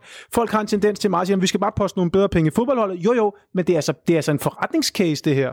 Jamen, altså, Ivan, hvis vi skal blive i dine termer, og jeg er jo simpelthen rørende enig, det begynder at blive kedeligt, øh, hvad hedder det, så handler det om, at, at der, hvor vi kan gøre en forskel, det er ikke for spiller nummer 17 til 24 for vores bænk. Der, hvor vi kan gøre en forskel, er at blive de bedste på alle de parametre udenom. Mm. Og det er det, vi er nødt til, og det er der, vi er sakket bagud mm. i forhold til FC Midtjylland. og, klart. og Helt blev ved med, og måske var det jo altså også den blødning, man var i gang med at stoppe med. Altså, bedste eksempel er måske en Mikkel Kaufmann, hvor man smed 20 millioner efter ham. Lad os have taget de der 20 millioner, og så smidt i en eller anden, øh, okay, 19, 18. Hvad siger Ej, det er da alt for tidligt at dømme Kaufmann uden. Nej, nej, nej, men det er ikke for at dømme ham Nej, ude, men det er jo også men så bare med sige, princippet. tag de penge, og så smid dem i en masse, øh, i en masse scoutingarbejde, ja. og havde man måske så kunne få et øh, talent endnu tidligere, for eksempel. Altså, Ej, jeg synes, det er et mærkeligt eksempel med Kaufmann. Du, nævner alle de andre angriber, vi har, som er plus Dage, 25. eller, altså det er jo lige meget, det er lige meget, det er jo ikke så meget, det er jo mere det der med at gå ud og så investere så kraft, altså så mange penge i en, øh, i en dansk spiller er fra en bare- anden klub. jo- Vi skulle have præcis. haft en scout, der sad i øh, Kroatien, eller det, man skal nok længere ud. Det skal være New Zealand, som kunne have siddet og fundet den samme spiller, som vi kunne have hentet til klubben for det helvede, hvis det kan gøre det. Ja, enig. Må, jeg- må, jeg, må jeg ikke lige angribe lidt det, fordi nu er I fandme så enige alle sammen. Det er dødssygt. hvor er det? derfor, du er her, Hvor er det? Jamen, jeg ved godt, jeg sidder virkelig og prøver at finde, på, opfinde alle mulige fede spørgsmål nu, som øh, halvdelen af dem er nok ikke så gode. Men, men øh, Victor, du snakker om, at vi har fået, vi stopper blødning med at hive en masse nye mennesker ind i organisationen. Hvem er det, vi, altså, hvor, er, er vi vores organisation virkelig blevet så meget større? For som jeg ser lige nu, så er Ståle blevet delt op. Han er blevet til to personer. Øh, og hvad er der ellers egentlig lige sket? Så er Frederik Let stoppet, og vi har fået en ny mental træner. Men det er jo ikke fordi, at vi lige pludselig har 10 mand mere ude på tieren. Ikke endnu i hvert fald. Eller er det mig, der overser noget? Nej, men det er vel forhåbentlig det, at der er planen på længere sigt. Og det er vel også derfor, at, at som, I, som I starter med at sige, at, at øh, en Christian Engel ikke er ansat som en mental coach, men en, en, en hvad, hvad kalder vi det, i en ch- chefstilling i et mental coach. Og kan- måske også rekruttere mental coacher eller eksperter ind, hvis der er behov for det. Og det gør, altså det gør man for, for nu i gang, hvis, hvis man kigger lidt på de her ting, de for eksempel gør i Salzburg. Hvad, hvad, hvad, hvad søren er det, de der 100 mand sidder og laver? Mm-hmm. Altså, de sidder jo ikke og spiller syvkabale på kontoret, vel? Altså, de, de må lave et eller andet. Og når man så læser om, hvad det er, de laver, jamen, så er det jo lige præcis de ting, du siger. Når du har sådan en Christian Engel, så gør du ham til head. Og det gør du, fordi du har folk til alle roller. At hvis der er en, der har det, du ved, dårligt privat, så ved de præcis, hvad der skal til at guiding mm-hmm. der. Der er nogle klubber, der har private kokke for hver spiller. En kok koster jo ingenting i forhold til en spilleraftale. Mm. Der, der er klubber, der, du ved, hvis, hvis de er ude i en lang skades, der er rimelig mange lange skadespauser, så har de præcis nogle folk, der tager sig af det, fordi hvordan optimerer vi det? Det handler om på aller, aller, aller mindste detalje, simpelthen at bare følge det her fuldstændig til dørs, fordi mm-hmm. du skal hele tiden huske på, at de her, der er to parametre. Altså parameter A, det er, og det er vigtigt at også sondre mellem dem, ikke? fordi parameter A, det er, hvor god du er til at scoute. Det handler sådan set bare om, i stedet for som Ståle Solbakken at købe otte dårlige angriber, så køber du otte, der er lidt bedre. Fint nok med datadelen. Det er den ene, men den anden er jo så værdiforøgelsen i spillerne. Altså når du har spilleren inde, hvordan sikrer du dig, at din forholdsvis gode scouting giver det her maksimale afkast? Altså hvordan sikrer du, at du får øh, 13 millioner for euro for spilleren i stedet for 11 millioner euro? Og det gør du selvfølgelig ved at optimere ham på alle øh, parametre. Og det vil sige, at derfor synes jeg, du er inde på det helt rigtige. Ikke fordi vi skal så være enige mm. men, men, men, men, men det er jo det rigtige. Det er jo ved at få en organisation ind, der har hånd om alle de her ting. Og det er jo det, man har gjort i de her klubber. Man har jo netop de klubber, der var længst fremme med at arbejde med mentaltræner, du ved, for rigtig mange år siden, da man slet ikke arbejdede med mentaltræner, de fik jo et midlertidigt monopol, fordi de var dygtige til det. De klubber lige nu, der har folk til at tage sig om alting, og er super dygtige til det selvfølgelig, de har et midlertidigt monopol. Lad os nu huske på, at alle de her monopoler, de bliver udlignet over tid. Altså, og, og sådan er det jo. Det, det, sådan, sådan, sådan fungerer markedsøkonomien. Ikke? Men vi er nødt til at prøve at sikre os så mange som muligt af dem, og det er der, vi skal hen nu. Og det er, der, og det er derfor, min overordnede take, det er, hvem skal lægge den vision? Det, det, og det er der, jeg bliver sådan en lille smule. Det er også derfor, fordi jeg kan faktisk være ret optimistisk med FCK på kort, så jeg synes, vi har nogle gode spillere, mm. spiller meget frigjort fodbold. Jeg tror stadig, vi har en chance for mesterskabet. Jeg ved godt, I tre er ikke helt enige, men det tror jeg virkelig, vi har. Mm. Men jeg er altså lidt mere nervøs på den der lange bane, hvor jeg vil se det der, som Kasper også er inde på, at du ved, man forelsker sig i FCK, fordi der er noget storhed over det. Ikke? Det, det, det er der, jeg sådan mangler en lille smule. Ikke? Og vil man ikke kunne bygge det op med simpelthen at have den her baghave af skandinaviske spillere, man tager ind i organisationen, krydret med, øh, hvad hedder det, skandinaviske landsholdsspillere for eksempel? Men, men Victor, det er, jo, det er jo lige præcis den vej. Vi, vi kan hurtigt nok blive enige om, at det er nogenlunde den vej rundt om bordet her. Ja. Men det, jeg har, det er, jeg har simpelthen brug for at høre, øh, jeg har brug for at læse den manual. Mm. Det er dybest set det. Og jeg har brug for, når jeg har læst den manual, så på den sidste side, der står, hvordan vi finansierer det. Hvordan er vores holdning til at, at bruge penge på de forskellige ting? Mm-hmm. Fordi at der er så mange ting, som både Ivan og David også siger, som vi kan optimere stadigvæk. Og det er der, jeg siger, den har vi brug for, den har vi ikke lige nu. Og vi turde jo gøre det på et tidspunkt. Jeg ved ikke, om du kan huske dengang, hvor Flemming Østergaard kom i starten. Der sagde han altid, at, øh, at vi budgeterer ikke med europæisk øh, fodbold, det tager vi som en bonus. Og så opbyggede han en, en organisation ud over med, du ved, at købe parken og Carlsberg, så havde vi penge alligevel, og så tog vi det som en bonus. Men vi kom jo så faktisk til et sted, hvor vi begyndte at budgettere med europæisk fodbold. For nu er vores seeding så god, nu kan vi godt budgettere med Europa League. Så kan vi miste et enkelt år, men vi får også Champions League nogle gange, så det giver meget god mening. Ja. Der skal vi jo hen et sted nu, hvor vi ligesom Salzburg siger, at vi budgetterer med, mar- med, med markante netto transferindtægter. Vi, vi ved, at vi er så dygtige ude på 10'eren eller 11'eren, hvad det kommer til at hedde den dag, at der, den, den, den, den skal nok lave 50 millioner om året for os. For hvis vi nu kan se, andre klubber laver 2 millioner om året, så 50 millioner, vi er ret gode til talentscouting, så 50 millioner skal vi kunne lave. Ikke? Fordi når vi så er der, så kan vi putte budgettet op med 50 millioner, for dem tror vi på hvert år. Vi skal selvfølgelig se, sige, okay, vi har likviditet til at gøre det et par år, hvis det ikke lykkes. Sådan er det jo i starten af et sats. Man skal ligesom investere for at få afkast. Ikke? Men, men det er jo der, fordi det, det er der, den positive spiral kommer ind. Ikke? Fordi når vi så forhøjer budgettet fra, fra 150 til 200, så bliver det bedre i Europa, kommer flere penge, og så videre, og så videre. Ikke? Men er vi ude i, at, vi, at det egentlig er os, der sidder og er lidt forkert på det? Er vi ude i, at det er et helt andet tech, der er ved? Hvis de er ved at, at, at, at lave en organisation, der gør os til Danmarksmester igen, hvis vi lige kigger på det, som mm. vi har talt om det, så er vi ude i, som Ivan også siger, at så skal vi godt nok kveje os meget for ikke at ende i en eller anden form for europæisk. Ja. Så er vi ude i, at vi muligvis øh, sætter os øh, øh, nogle år nu på at, at, at fine-tune FCK til fremtiden, og at vi af den vej, vi går nu, bare tager nogle lidt mindre skridt, end vi godt kunne tænke os, vi uh-huh. to, og, og gør os til Danmarks bedste klub igen, øh, fordi at vi godt ved, at det er en meget, meget svært ikke at kvalificere sig til minimum Conference League. Det synes jeg i hvert fald er alfa og omega lige pt. Altså lige fordi lige pt. er vi bare ikke øh, Danmarks bedste klub, øh, og vi bliver nødt til på en eller anden måde at have det fundament på plads. Jeg tror bare, vi har de... altså også en masse spillere, som øh, er blevet købt ind rigtig, rigtig dyrt sidste sommer, mm. og dem bliver vi nødt til på en eller anden måde at få et afkast ud af, mm. på den ene eller den anden måde. Men jeg, men jeg synes bare, man skal også passe lidt på med at dele det sådan op, fordi mange af de variable, man egentlig skruer på, det har jo ikke nogen betydning, om det er nationalt eller internationalt. At hvis, mm. hvis jeg vil skrue, jeg kan huske op i OB på, på et tidspunkt, der lavede de nogle ret store kvantespring med, med kost, øh, med spillerkost og alt det her, og det, det, det, det betyder ikke noget, om du fokuserer nationalt eller internationalt. Det, du, det er bare en parameter, mm. som du kan skrue på. Så det jo ikke nogen betydning, om du tænker nationalt eller internationalt. Du skal bare gøre det så godt som muligt, mm-hmm. og så vil det give dig et afkast nationalt eller internationalt. Ikke? Så det, det handler igen, det handler altid om at identificere kausalitet. Ikke? Altså, hvor, hvor er der en eller anden kausal sammenhæng mellem, hvad du gør, og hvad du får ud af det, det er der måske på kost. Jeg ved godt, kost det er lidt 10 år siden også. Det er ligesom optimeret. Ja, ja, ja. Men altså, så er der også, i dag der er der nogle andre ting. Ikke? Så er det måske at tage hånd om det hele menneske, og du ved, alt det der. Men, men kan vi ikke sige, at der er også flere elementer i, at vi ikke går ud og laver et kæmpe sats nu her med at skrue øh, hele vores øh,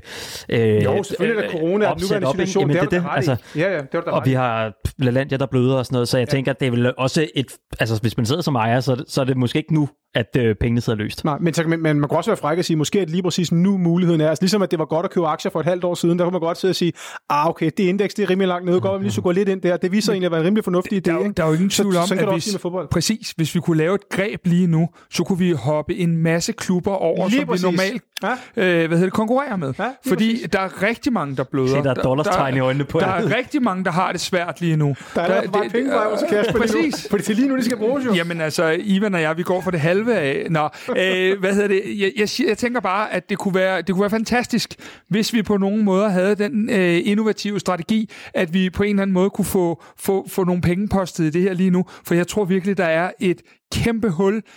Jeg ved for eksempel, at de spanske La Liga-klubber osv., de bløder maksimalt. Og kunne vi på nogen måder tage nogle spring nu, øh, så, kunne vi, så kunne vi jo simpelthen... Bare, bare tænk, Ja. tænk på ham, hvad var det, han hedder, ham OB fik øh, fra, fra, fra Pauk, øh, spilleren. Nå, men det er jo bare et eksempel på en spiller, de kunne nappe under corona. Hvad, hvad, hedder, hvad, hvad hedder vores svenske ven fra... Hiljemark. Hvad? Hiljemark. Hiljemark. Oscar Ja, også Hiljemark. Lige præcis. Ja. Ikke? Nå, men det er et lille eksempel på det, du siger. Ja. Der, der er huller i markedet, så, så skal du altså hakke til lige der. Præcis. Men er, er der noget som helst, der tyder på, at det er det, der er ved at ske? Nej, nej.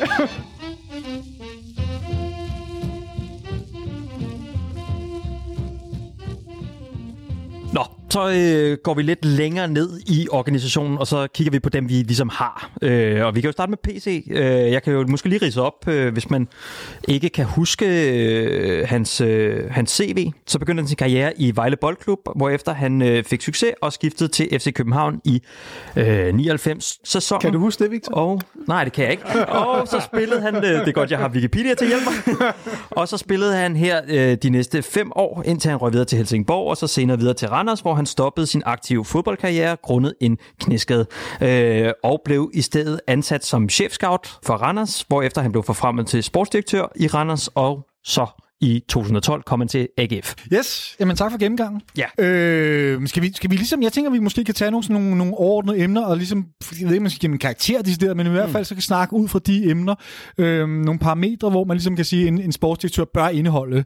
Øh, nu skal jeg lige finde mine noter her. Hvis vi nu starter med sådan noget, nogle af emnerne har vi været en lille smule ind på, men nu gør Ja. vi det lige helt konkret. Ja. PC's netværk. Ja. Ivan, du var inde på, at han har lidt i Australien. Det mener jeg også, du snakkede om i sidste uge, Victor, ikke? At der er Mm. lidt, lidt, lidt connections til Australien. Så, så, så det ved vi. Der er noget netværk der. Og så Han har han godt sikkert også... ned jo. Altså, Han kan godt lige holde ferie dernede. ja, det, det ved jeg ikke. Han kan godt lide at tage ned. Så, har han, så må man gå ud fra, at han har et- et glimrende sådan, øh, føl, føling med, hvad der foregår i Danmark og Skandinavien. Ja. Men hvad sker der med, med den, altså netværket uden for, uden for Skandinavien? Det ved vi jo ret beset ikke. Men man kan jo godt frygte, at han i hvert fald ikke har de store erfaringer med at gå ud og hente spillere fra den hylde, vi plejer at købe osv. Øhm, kan, kan man vurdere hans netværk allerede nu, eller skal vi, skal vi vente lidt, eller hvordan? Altså, mit take vil jo være, at jeg ved ikke, om, det, om, om netværk er det helt rigtige ord, eller om det er så dækkende, som det var før, fordi går vi tilbage til Salzburg-casen, jeg ved ikke, om de har noget specielt netværk. De har bare utrolig godt, proaktivt syn på markederne, og det er jo også det, man ser i fodbold, at det er gået lidt fra at være reaktivt til proaktivt. Altså, 10 år siden, der var der en masse agenter, der ringede os og solgte spillere, og det er der jo et stadigvæk, ikke? Mm. Men, men, men det er også gået til, at det ligesom lidt mere handler om, jamen, hvor dygtig er du selv til at dække nogle forskellige markeder. Det handler ikke bare om, hvad du kender. Så jeg ved ikke, om jeg er så nervøs, og jeg synes, det der med Australien, det handler lidt mere om, at han havde identificeret et marked, som i forhold til præcis det prisniveau, AGF kunne købe på, det var meget stort, da de købte en spiller for sådan en million euro, ikke? Mm. Øh, så, jamen, der passede det meget godt, ikke? Hvor der kan vi trods alt gå, gå lidt højere op, ikke? Så, så, så vi kan sige, at øh, rent personligt er det ikke det, jeg lægger allerstørst vægt på. Altså, jeg tror, en sportsdirektør i dag er mere en leder. En leder, som skal tage overordnede beslutninger. En leder, som har en masse folk rundt om sig, forhåbentlig flere i fremtiden i FCK, ja. øh, som kan give ham en masse input, og så skal han være den, der er en god købmand, og han skal være den, der vurderer de her forskellige spillere. Og det er jo også det faktisk Ståle, når han talte om øh, mange af den måde, han arbejdede på. Han havde jo slet ikke, øh, han havde ikke nogen anelse om de her spillere før aller sidste fase, hvor han så fik dem præsenteret af, mm. ja, enten var det let, eller var det måske højere, men mm. altså, så, så, så, så, jeg tror måske, at, at den verden, vi er i i dag, øh, rent fodbolddirektørmæssigt, er netværk, det er stadig vigtigt, men jeg mener ikke, det er helt så vigtigt, som det var for 15 år siden, kvæg man har den her organisation. Jeg bemærker altså lige i øh, fodbold FM fra i mandags af, der øh, nævner Flemming Østergaard om PC øh, har et netværk. I don't know, men jeg ved i hvert fald, i gamle dage var netværk ikke bare agenter. Er det bare øh, Flemming Østergaard, der er gammeldags i det her, eller øh, i det her citat, eller er det, øh, siger det noget om PC's? Jamen, jeg tror, jeg tror, jeg tror, det siger noget om perceptionen af, PT, af PC, fordi jeg havde også en lille smule opfattelse af, at han var sådan lidt mere gammeldags øh, sportsdirektør, mm. end han måske i virkeligheden er, når, når, når man ligesom lytter efter til interviews med ham og går i GF-pæns lidt på klingen og ser, der, der er alligevel lidt mere i det, end som så. Og der tror jeg bare, at Flemming Østergaard, han også måske havde den samme perception som alle andre, at, at, at det var der, det lå. Altså, jeg synes, det, vi har, eller det jeg har hørt, hver gang jeg ligesom spørger til AGF-fans og sådan noget, så er det ligesom, at udadtil, så har der været en David Nielsen, som er meget frembrusende og øh, tager det meste opmærksomhed i medierne, og så bagved har der siddet, øh, har der siddet en, øh, en PC, som ligesom har siddet og trukket i de overordnede tråde. Altså jeg, jeg, jeg, jeg, jeg tror, øh, han har et fint netværk, og jeg tror, han er god til netop at analysere øh, markeder, som, øh, som han kan opsnuse. Og for lige for, øh, for at underbygge det, så øh, Dennis Bjerg, journalisten for Aarhus Stiftstidende, som vi ved igennem i sidste uge, han, han lavede jo rigtig meget vægt på, at han havde et kæmpestort netværk. Mm. Øh, men jeg tror, jeg synes, det du siger, Ivan, er egentlig rigtig interessant, at det måske ikke er så hammerne afgørende, om, om man personligt har det her netværk, eller om det ligesom er noget, man uddelegerer på en eller anden måde. Mm. Øh, flere kommentarer omkring netværk. Hvad så med sådan noget som øh, evnen til at lede opad? Fordi det er jo også noget, som vi har snakket om herinde. Det var virkelig noget af det, vi satte højt, i hvert fald også fire. At vi ville have en sportsdirektør, som kunne gå bestyrelsen lidt på klingen og bede om de her ekstra penge, når, det, når der var behov for, at man lige havde forelsket sig en anden spiller, som der måske lige gik lidt ud for budgettet, og så videre. Og, Og, lad, lad os lige klargøre det, fordi grunden til, det var afgørende, det er, fordi vi har den konstruktion, vi har. Det har jo ikke været afgørende, øh, hvis du havde en Red Bull-ejer, som allerede havde den klare vision. Så bliver man lidt mere mellemlederagtig som, sports, øh, som sportsdirektør. Men i og med, at du har en organisation, der bare kommer med pengene, så bliver det pludselig også nødvendigt at være den, der formidler den vision øh, til bestyrelsen, og det vil nogen så kalde at lede op af. Og så, så vil jeg jo, bliver det jo spændende at høre, hvad I har at sige til, til hvad, hvad jeres indtryk af PC der? Men, men hvis jeg skal starte den der, så kan man sige, øh, øh, du får i hvert fald en ind, som, som øh, ikke har været på den her hylde før. Og det, og det er jo der, jeg i hvert fald godt kunne tænke, ja, manden kan vokse, det er der ingen tvivl om, men har han det, der skal til i forhold til det, som vi nu her i vores kreds kalder at lede op af? Mm-hmm. Har, han, har han de fornødne kompetencer til at slå i bordet til et bestyrelsesmøde og sige, jamen, vi ryger ud af denne her top 30, hvis vi ikke investerer i X, Y og Z ting. Og har han øh, mandat nok til, til at gå til bestyrelsen og gå dem på klingen? Og det er jo også lidt det Ståle peger på, ikke? I Ja. interviewet med ham, at der er brug for en, der ligesom kan, kan tage de kampe. Og igen, Præcis. som jeg siger, det er på grund af den struktur, vi har. Det er ikke fordi, det nødvendigvis er så vigtigt i en fodboldklub. Fordi hvis du kigger på Midtjylland, hvor de har nogle meget, meget klare ejere, der har en klar model, han vil, og, og, og ligesom du har nogle klare folk bagved, der er det ikke vigtigt på sammen. Og det er også derfor, man jo siger, at træneren er en mellemleder i Midtjylland. Det er ikke fordi, at man mener, at det sådan er generelt i fodboldklubber. Det er fordi, det er det i Midtjylland. Det passer deres struktur. Mm. Vi har en anden struktur, ikke? Øh, og der, er- men jeg har jo selv set PC, der er sikkert mange af jer, der også har set de her lange indslag fra Eurosport, hvor man følger ham i et helt transfervindue, hvor man også er med til bestyrelsesmøderne ja. og sådan noget. Og det er jo ikke fordi, han er fuldstændig inkompetent. Øh, og jeg tror egentlig, sådan fodboldfagligt videre, er han meget, meget stærk. Der, hvor jeg kan have mine lidt mere tanker, der om han har det der sådan helt overordnede CEO, øh, strategiske måde, fordi en CEO, du ved, skal også kunne gå ind og, og markere sig over for bestyrelsen. Mm. Og det er der, vi er tilbage ved, at, at, at vi på en eller anden måde kommer med på for få hænder. Mm. Øh, fordi havde vi nu et par tunge drenge siddende, som eventuelt noget mellemled eller et eller andet, som kendte fodboldverden, som kendte forretningsverden osv., så, så havde vi måske kunne klæde bestyrelsen bedre på, for det er jo dybest set det, her, det, mm. det, det her mm. handler om. Vi skal have klædt bestyrelsen på til at træffe de strategiske beslutninger for vores fodboldklub, vores fodbolddel af vores klub, og det er der, hvor man sådan tænker, nu kommer der en, en, øh, en, en, en, en øh, AGF-sportsdirektør fra en anden hylde, som skal til at lære først at være i en storklub, og, og Skandinaviens største, en af dem i hvert fald. Øhm, har han den pondus og power, der skal til for at gøre de ting, som vi i hvert fald anbefaler, mm. og få sat nogle penge på? Men jeg glæder mig altså også til at se ham blive sat fri, fordi at alle de steder, han har været, både i Randers og i AGF, der har han haft den her, nu kalder jeg den klamme hånd, men i hvert fald, øh, Jakob, øh, hvad hedder han, Jakob Nielsen, som har været ved siden af ham. Altså, jeg glæder mig også til at se ham øh, både på positivt og, øh, og negativ vis. Altså, øh, kommer han til måske at udvikle sig endnu mere, og, og øh, har i virkeligheden måske Jakob Nielsen også været en del i at holde ham ligesom fra, du har det her arbejde med, og det er ligesom det, du må gøre. Så ligesom, at han har gået til ham, før han har gået til bestyrelsen. Mit indtryk, og det må I bare sige, hvis I ikke er enige i, hvad hedder det, det er lidt, at vi har en Jes Torup, som rigtig gerne vil være på træningsbanen. Det er der, han allerhelst vil være. Ja. Vi har en Peter Christiansen, som rigtig gerne vil, vil, vil være i den rolle, han har, og finde nye spillere osv. osv., osv. Og det jeg lidt tænker jeg, øh, øh, der er ikke nogen af dem, der, der virker til at have den der lyst. Øh, jeg skal ikke kunne snakke om evnerne, men lysten til ligesom at, at være det mere, hvis I kan følge mig, hvor mm. jeg vil hen. Og, og det er der, hvor jeg sådan kan blive en anelse bekymret for, har vi nu ansat øh, en Jes Torup, der har øh, Copa Mundial på ude på tieren. Mm-hmm. Vi har ansat en Peter Christiansen, som passer tiden pligter ganske fint med at finde os nogle spillere og så videre. Kasper, du bliver nødt til at uddybe, hvad en øh, træner, med, der går med Copa Mundial, betyder.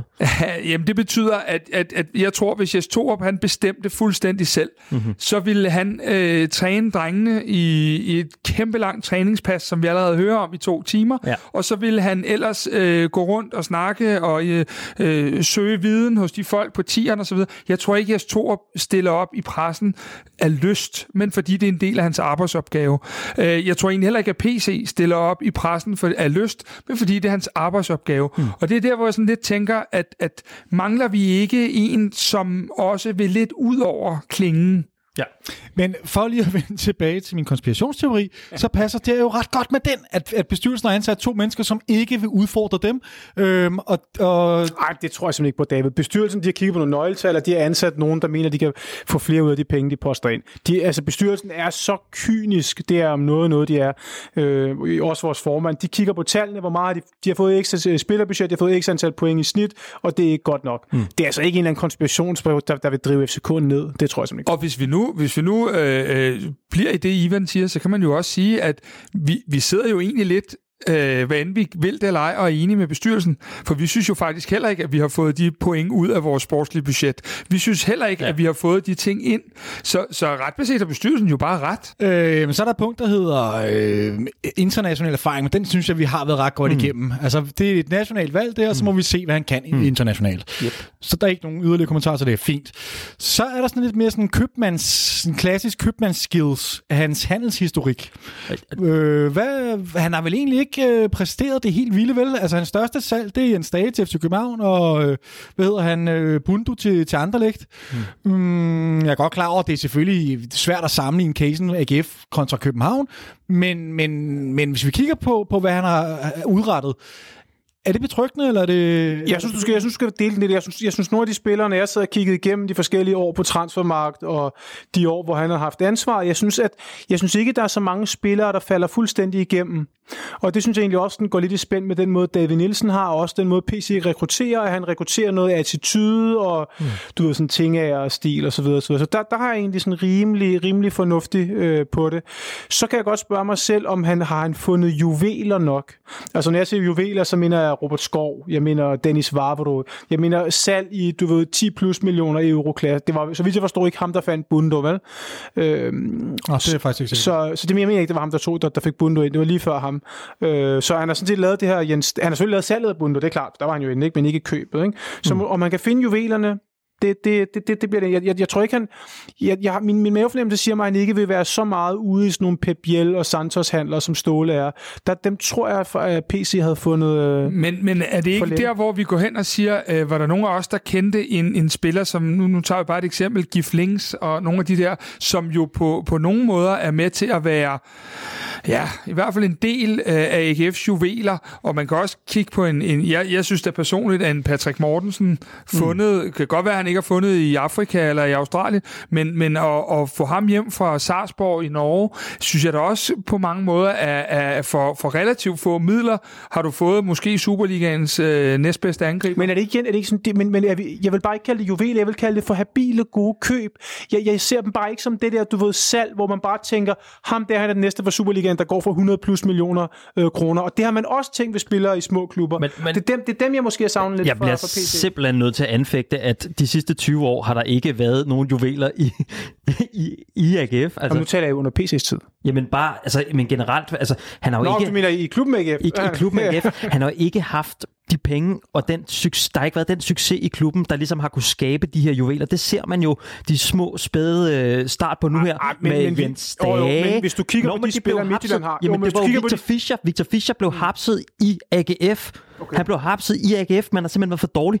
Der har ikke været noget struktur. Han kommer ind og sætter struktur på det. Nu ser vi Lars Grønbæk, vi ser øh, Jens Stage, vi ser, man henter, øh, han henter Kasper Højer ind, så begynder at stråle under David Nielsen Jeg, jeg ved godt, at han ikke er solgt på den gode side af, af 20 millioner. Nej, men jeg synes bare, det er for nemt 50 at sige, at det ikke er inden for hans budget, fordi hvis du kigger på, hvad Midtjylland har givet for mange af de spillere, som er vurderet højt hos dem, så har de da heller ikke givet så vanvittigt mange penge for dem. Og var de virkelig out of reach for AGF? Det ved jeg ikke. Og Nordsjælland har vel også en Nordsjælland, det, det, det, det er lidt anden case. case, vil jeg også sige. Altså, fordi de, de, nå, men selvfølgelig er det lidt i det, de- men, men, men det er stadig en anden case, trods alt. Jamen, jeg kan godt se, hvad du mener, men, men det er også, jeg tror også, at det afhænger af den måde, som David Nielsen gerne vil spille på.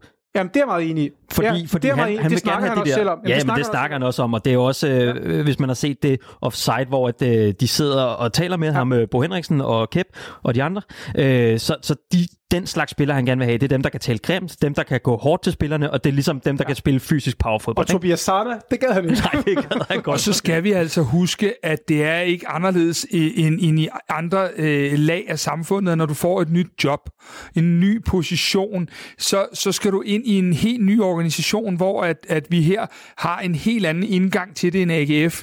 Øh, og vi har flere penge, vi har, vi har øh, vi er hovedstaden, vi har øh, et sportsligt setup, som har været undervejs nu her i et par måneder, men vi har det nu og så videre. Jeg, jeg tror bare, det er en helt anden vej, han skal ind, og vi vil kunne se måske også en helt anden ledertype. Mm. Det er jo set før, at når man, når man lige pludselig be- betræder en ny position, så ændrer man jo nogle ting, som, som ændres ind i den organisation, man skal ind i. Og så tror jeg også, at han vil kunne tage det med, at jeg synes, at AGF er en klub, der på mange måder er på rette vej.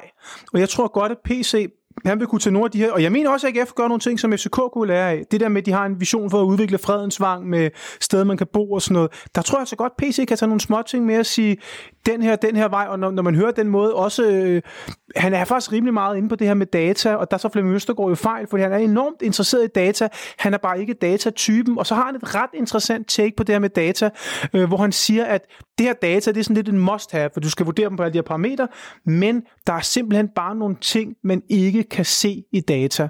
Og det, det synes jeg egentlig er meget interessant at sige, "Nå, okay, er det måske endda næste skridt efter data, mm. at data, det bliver sådan lidt, du ved, øh, ligesom toilettet, man skal have det, men man får ikke nogen konkurrencefordel ud af det, man, man skal bare have det, ikke? Det er noget af det mest rigtige, der er sagt, fordi Ja. ja. det er lige præcis det der med, at, at, at øh, med far for, at vi lyder som, som, øh, som nogle gamle sure mænd her, så er det altså sådan, at data kan ikke stå alene. Nej, præcis. Og det, synes jeg, og det, og det har PC været god til at fange. Lige præcis, og så kan man sige, hvis, hvis vi havde lavet data stå, så havde vi fået nogle spillere osv., men, men det handler jo også sindssygt meget om personlighed, om hvordan du sammensætter en trup i forhold til deres personlighed, og i forhold til, øh, hvordan de skal klikke sammen. Mm. Og det kan du altså ikke læse ud af Benhams computer, Nej. Trods alt. Og det er måske i virkelig, han, virkeligheden hans største force, altså hans købmandskab, og så hans iver til at, øh, Dennis Bjerg fra øh, Aarhus Stiftstidende kaldte det at grinde, altså simpelthen at, at arbejde så benhårdt, så du er helt sikker på, øh, på den spiller, øh, du køber. Ja, og det, det, det, det tænker jeg enig for det er også lige præcis det indtryk, jeg har af. Men så tænker ja. jeg alligevel, når, når nu man så ser, at han er meget... Der er ikke nogen tvivl, at han klikker godt sammen med David Nielsen, Ja. ja. også du ved, typer, Ja, ja, ja. ja. ikke? Og så kunne jeg godt alligevel sådan tænke, men det eneste yes, han sagde om PC, det var, at han ikke rigtig kendte ham. Så kunne man godt sige, okay, vil han måske klikke bedre med, med, med David Nielsen, eller kan han finde ind i sådan noget yin-yang med yes? Jeg har ikke svaret på det. Det var bare lige sådan en refleksion, når jeg lige tænkte, Nå, det bliver da meget interessant at se. Jeg tror, at den der yin-yang-forbindelse kan, kan udrette noget stort. Altså, jeg, netop, at de er så forskellige som typer. Altså, Ja. øh, ja. Du er simpelthen så positiv i dag, Victor. men jeg- jeg, har jeg aldrig hørt dig være så positiv. det er helt vildt. Det er dejligt. Det er skønt. Jeg har brug for det. Nu er I nulsættende. Ja, Er det, er det guldbarometer, der skal frem nu? Fordi Ja. Ivan har hjælp. Mig Ivan, vi er Endelig er allerede, Victor over 50 procent. mig og Ivan, vi er allerede øh, booket tid til at få lavet sådan en dobbelt-tatovering med... Øh, Og, og Glenn-kostymerne har vi også købt. kan nok blive godt. Et sidste ting, fordi nu, ja. nu fik I egentlig meget godt øh, øh, mit næste punkt på, på dagsordenen her, det var data, det har jeg vildt med ind over. Øhm, så er der den sidste ting, og det er sådan noget, jeg ved ikke, om man skal kalde det medietjek, skråstrej personlighed. Øh, Kasper, du har været meget inde på, at du savner nogle personer i klubben, som kan danne vores... Øh, hvad hedder sådan noget, altså vores ansigt udadtil i virkeligheden. Øhm, og hvor står PC henne her? Vi har vel alle sammen set en masse der Eurosport. Mm. Ja, øh, ja det, det, det er så der, hvor at, at, at lige så meget godt, jeg har at sige om, om de andre ben, vi har knækket her, øh, så bliver jeg simpelthen nødt til at sige, og det er jo en Københavner-radio, så man må godt sige, hans fremtoning er sådan øh, meget ukøbenhavnsk. Ja. Øh, behøver der være noget galt med det? Nej, slet ikke.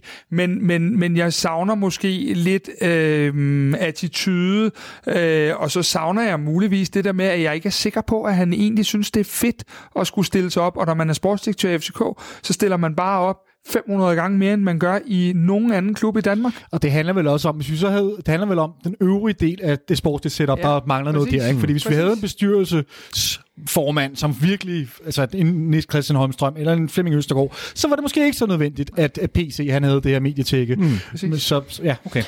Men, men så, så, så, selvom jeg, jeg er jo sådan set enig på det overordnede niveau, især med det med, med, med det organisationsspecifikke, at vi ikke har det, men så synes jeg også, man skal vende lidt om og sige, at okay, jeg synes godt nok, i fodboldverdenen nogle gange, så skal man også passe på med at tale for meget om medietække, for du kan være nok så dygtig i medierne. Hvis du taber fodboldkampe, så er det hårdt alligevel. Ikke? Altså Ståle Solbakken synes jeg var rigtig dygtig i medierne, sådan som udgangspunkt. Han har god karisma og sådan noget. Men når han først begyndte at tale, tage, tage fodboldkampe og smide med mikrofoner og hvad han ellers rundt og lavede, mm. så virkede det bare ikke. Og altså, jeg tænkte lidt på sådan en type som, som, øh, som Pep Guardiola. Han er meget sådan introvert. Øh, han har i hvert fald ikke noget særligt stort medietække og karisma. Men han vinder fodboldkampe.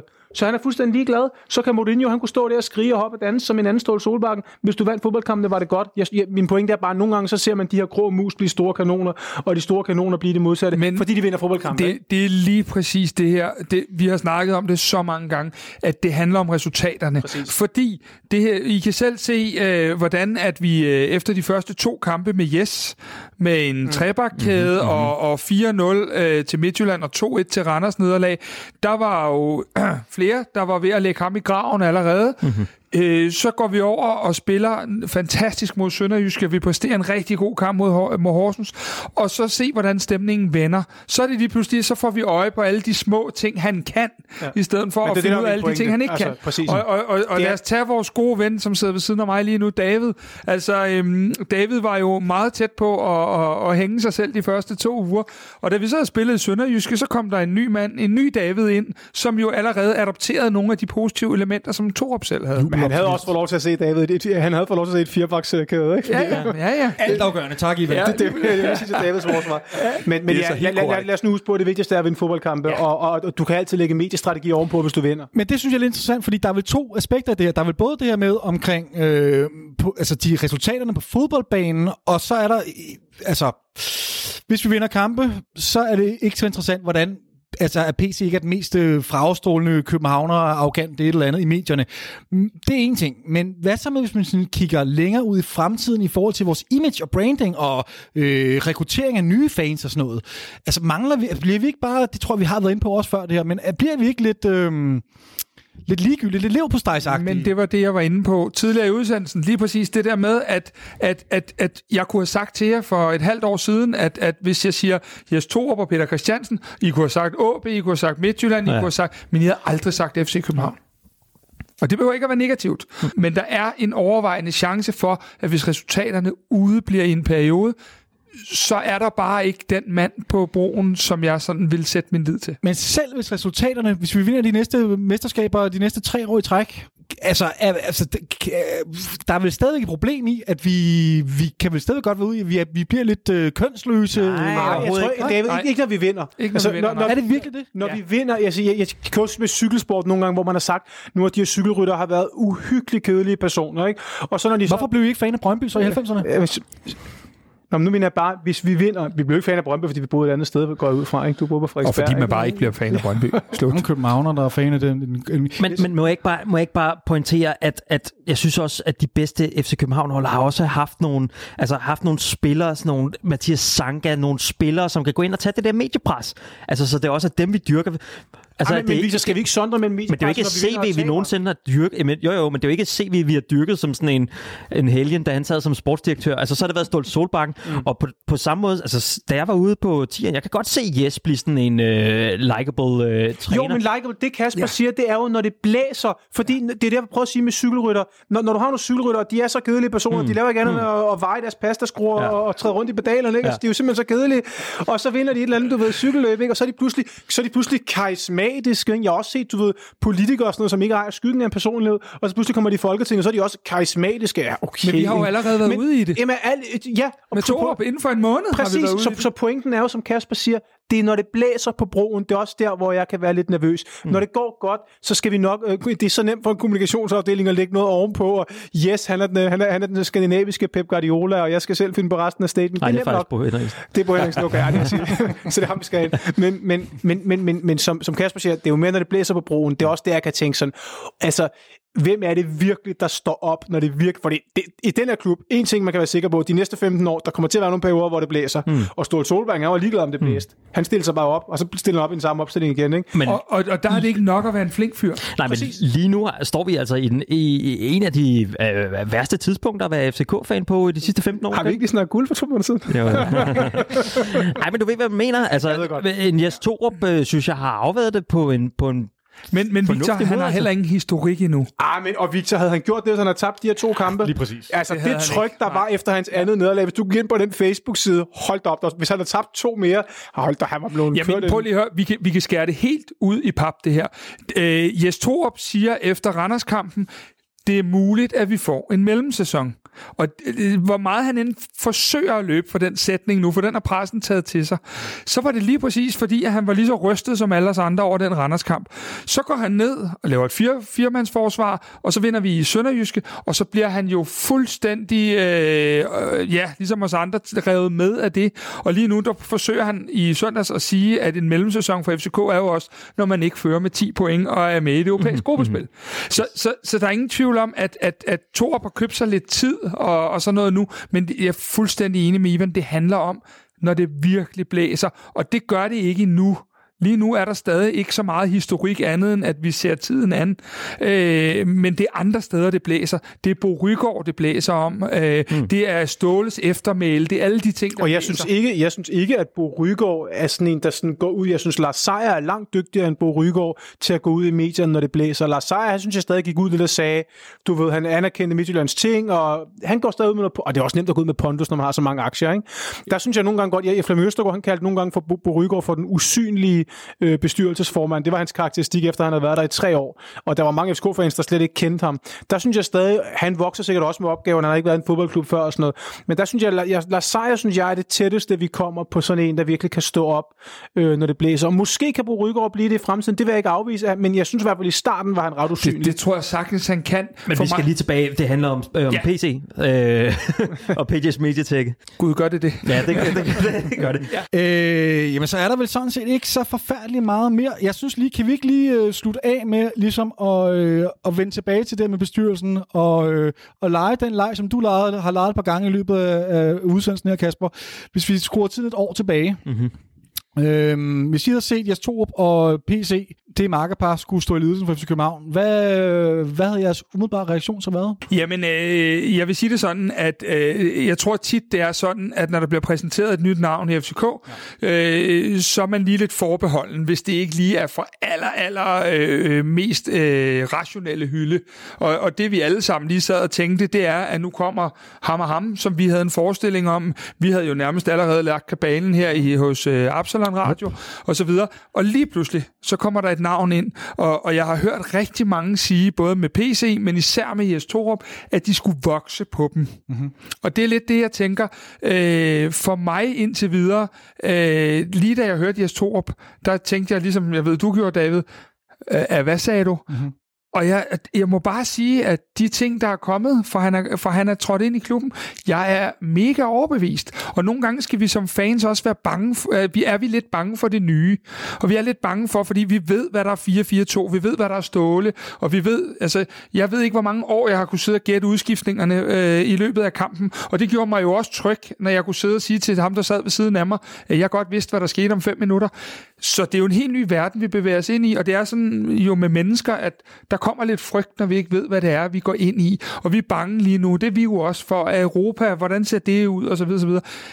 Lige nu, der tænker jeg, at, at Jes Torup vil jeg på bagkant sige ja tak til. PC har jeg nok brug for at se lidt mere, før jeg øh, bryder ud i stammedans. Og... Jeg tror aldrig, jeg har været så enig med dig, Kasper. Jeg er fuldstændig på samme på, på lige fod med dig der. Øhm, Ivan? Ja, Hvis du havde sagt det til mig for et år siden, så har jeg nok tænkt, at jeg tror, at sådan kognitivt, at man tænker, at hvis, hvis man har et indtryk af, at Ståle var i FCK, han var en stor personlighed, og du ved, havde alle de her ting også ud over fodbolden, og hvis man bare så ham en til en erstattet med Jes Torup og Peter Christiansen, så havde jeg nok tænkt, det er ikke nok. Mm. Altså, som personer kan jeg godt se dem som øh, to kompetente personer, der begge to kan komme til at gøre det godt. Jeg kan godt se nogle gode udfaldsmuligheder i vores organisation, men jeg vil stadig dengang som nu tænke, det er ikke nok. Det er ikke kun Jes Torber og, for, for, og Peter Christiansen, der får os til at, at komme helt op blandt de allerstørste af, de, af, de, af klubberne i, i små lande. Handler det om, at det bare lige skal vokse lidt på dig? Nej, det, her, det, det, her, det handler om, at der skal noget udenom. Ja. Der skal simpelthen noget, vi skal have en stærk organisation, øh, og det tror jeg også, vi er alle sammen. Vi skal have en stærk organisation i FC København, Og end en det vi har nu. klar økonomisk udmelding. Ja, Ja, økonomisk ja, ja, udmelding, stærk organisation, øh, flere kompetencer ind. Men jeg mener sagtens, at de kan være en del af den ligning. Altså, jeg mener sagtens, de kan udfylde nogle roller, som er rigtig gode. Jeg vil bare, jeg vil bare sætte, min bare, den ligger bare endnu højere op for FCK. Victor, er du blevet klogere dernede? Jamen altså, jeg, to, jeg tror, på det tidspunkt, hvor vi fyrede Ståle Solbakken, så er der ingen af os, der sidder rundt om bordet her, som i virkeligheden vidste, hvad fanden det var, der foregik. Altså, vi tænkte bare, at vores øh, mestertræner er råd. Men i virkeligheden, så virker det jo som om, nu mere man bor ned i hele den her historie, nu flere små parametre, som, som vi ikke havde nogen idé om, var, var, øh, øh, eller måske ting. havde, vi havde måske lidt idé om det, men de var større, end man troede. De Ikke? var nemlig større, end man Trætheden troede. i spillertruppen var større, end man troede. Trætheden med Fuldstændig. ledelsesstilen var større, end man troede. Ikke? Ja. Man, havde jo, man havde jo sådan øh, øh, flier, kunne der være noget om det der, og så de ikke lidt trætte ud. Man havde sådan nogle indikationer, mm. men at det stod så... Altså, jeg havde ikke troet, der ville komme det interview med, var det Falk og øhm, Bøjlesen. Det skulle ikke handle om Ståles fyring, det her. Det skulle det ikke, men øh, Ståle vil altid være en del af FCK, David. Jamen, det er også fint, det er jeg glad for. Men, men, men okay, så, så øh, generel enighed om omkring, at det, det var måske ikke lige det, man har set komme. Nogle af os er det vokset på. Mm. Øh, Jes Torup er vokset lidt hurtigere end PC. Mm. Og Ivan mangler stadig lidt kompe- Det gør vi alle sammen. Vi mangler lidt kompetencer i bestyrelsen. Og så, Victor, du er igen den mest positive. Det ved jeg ikke. Jeg, jeg, jeg må også bare nævne, altså øh, ansættelsen af Christian Engel, tror jeg, Ja. ja. er virkelig dyk god. Altså, Enig. Enig. Meget enig. han, han virker så... Øh, for det første, FCK TV har lavet de her to små... Øh, 10 minutter, 12, 10-12 minutters klip med ham, øh, hvor, hvor de går i dybden lidt med hans, øh, hans øh, arbejdsmetoder og så videre, og han virker bare så dygtig. Jeg tror virkelig, han kan være med til at tage vores hold øh, også og, og få de her spillere til at præstere, blandt andet nogle af dem, som har haft det svært psykisk, fordi det har, altså det, den spillertrup, vi har nu, det er jo ikke en dårlig spillertrup, men det er en spillertrup, som har været påvirket mentalt, øh, og så ud over det, så har han altså også et CV, som, som man ikke skal kimse af. Altså hvis man ser bort fra alt det der Brøndby og alt det der, så har han altså også været mentaltræner blandt andet for William Quist og for en Kasper Schmeichel, som ligesom har, øh, hvis man skal tale om et landsholds-DNA, der er blevet genopfundet, og en øh, ledelse på det der Leicester-hold der, der var med til at vinde Premier League, der tror jeg helt sikkert, at Christian Engel har haft sit, øh, hvad skal vi sige, øh, hans øh, finger med i det. Og så blandt andet har han været øh, mentaltræner for en øh, Josef Poulsen, som også er med i måske den øh, næstbedste klub i Tyskland, tredje bedste. Understøttelse Mm. af... Og senest, der så jeg det, da jeg var ude på tieren, i, hvad var det, i sidste uge i hvert fald, at han tog alle de udlandske spillere. Det var Kamil Vilcek, det var øh, Pep Biel, det var også Sten Michael Grydepust, øh, som jeg tænkte egentlig godt kunne, kunne være med i det danske, også efter han har været så lang tid. Øh, men i hvert fald alle de udlandske spillere hævde dem til side, inden de var færdige med træning. Jeg synes også, Ja, og det er vel også, øh, hvordan vi anvender og drejer det, så er det vel noget med, at øh, det er nu toget kører, mm-hmm. og Jes Torup er nødt til at finde ud af, hvem han kan stole på, mm. og hvem han ikke kan stole på. Mm. Vi ligger altså snakken ned om øh, PC for nu, men vi kommer jo selvfølgelig til at følge med og øh, se, hvad det er, han kommer til at bidrage med, øh, når han øh, kommer på et tidspunkt. Men vi går lidt videre til holdet og øh, omkring holdet, men inden vi skal det, så skal vi en tur ud på tieren, og nærmere bestemt ud og snakke med en, der kommer tilbage fra øh, en, en lang skade, nemlig Nikolaj Thomsen. Jeg står her sammen med Nikolaj Thomsen, øh, og du fik din første minutter i lang tid øh, den anden dag, da I spillede mod Sønderjyske. Hvordan var det at komme på banen igen? Og det var så dejligt. Øh, jeg tror, jeg ligesom mange andre, der er skadet, gået og øh, glædet mig meget til den dag, hvor man kan få lov til at være med igen. Og bare det at, ja, selvom det ikke var så mange minutter, men det at komme tilbage, det komme tilbage og få lidt minutter, det betyder bare, at man får lidt mere blod på tanden, og jeg synes, det er dejligt øh, at være tilbage og kunne træne fuldt med, med holdet. Øh, det, det betyder rigtig meget. Altså har du rørt en bold? Fordi jeg tænker, det, altså, nu har vi set udefra, at det har været noget med skulderen, så har du, har du fået lov til at være med i træning og så videre øh, ellers? Ja, det har været sådan lidt speciel skade, fordi jeg har kunne holde mig sådan forholdsvis øh, godt i gang. Øh, så det er egentlig på den måde har det været øh, rigtig fint. Jeg har fået lov til at røre bolden en masse imens. Øh, og har egentlig bare i en lang periode gået og ventet på, at jeg blev clearet til at kunne gå i kontakt. Øh, så alt det med bolden, selvfølgelig ikke i forhold til sammen med holdet, men jeg har lavet en masse øh, individuelt med de forskellige fyser, øh, også inklusive bold. Så ikke sammen med holdet? Øh, ikke øh, det første lange stykke tid. Så du kommer sådan lidt udefra, altså, og, og har kunne se ligesom den her, øh, for det første, den her fyring, der har været af Ståle Solbakken, øh, og så nu her over til Jes 2 op, så jeg tænker, du må, du må have, altså, se det hele lidt på afstand. Hvad, hvad, hvad er den største forskel? Øh, jamen, vi spiller jo på en helt anden måde, så det er måske i virkeligheden det, der er den største forskel. Øh, men jeg synes, øh, hvis man bare lige skal se på den sidste uges tid, så har der været øh, super god energi, og jeg føler, at folk de har en god tro på tingene. Og efter sidste kamp, hvor øh, det nye system måske også øh, klikkede øh, fuldstændig, som vi gerne vil have det, øh, så har det bare set lovende ud. Og hvad er det, det nye system kan? Ja, men det bringer os måske lidt tættere på hinanden, og der bliver måske lidt mere... Øh, øh, der kommer måske lidt boldspillere tættere på hinanden, og der kommer til at være lidt, øh, ja, forhåbentlig lidt mere dynamik i, i holdet, når vi har bolden. Og så øh, det her med, at vi skal øh, ture og presse højere på banen og ture øh, stjæle øh, bolden på deres halvdel. Øh, det, det synes jeg ser lovende ud, og det ser spændende ud. Øh, jeg glæder mig til at blive en del af. Hvordan øh, passer det til dig? Føler du, det passer øh, bedre end en 4-4-2? Øh, der kommer jo en ekstra mand på midtbanen, så øh, i den forstand, så, så synes jeg egentlig, det passer øh, bedre til mig også som spiller. Øh, jeg kan godt lide at være øh, central ved banen, og når vi så har en, en ekstra mand derinde, så synes jeg egentlig, at det ser meget lovende ud. Tak for det. I lige måde.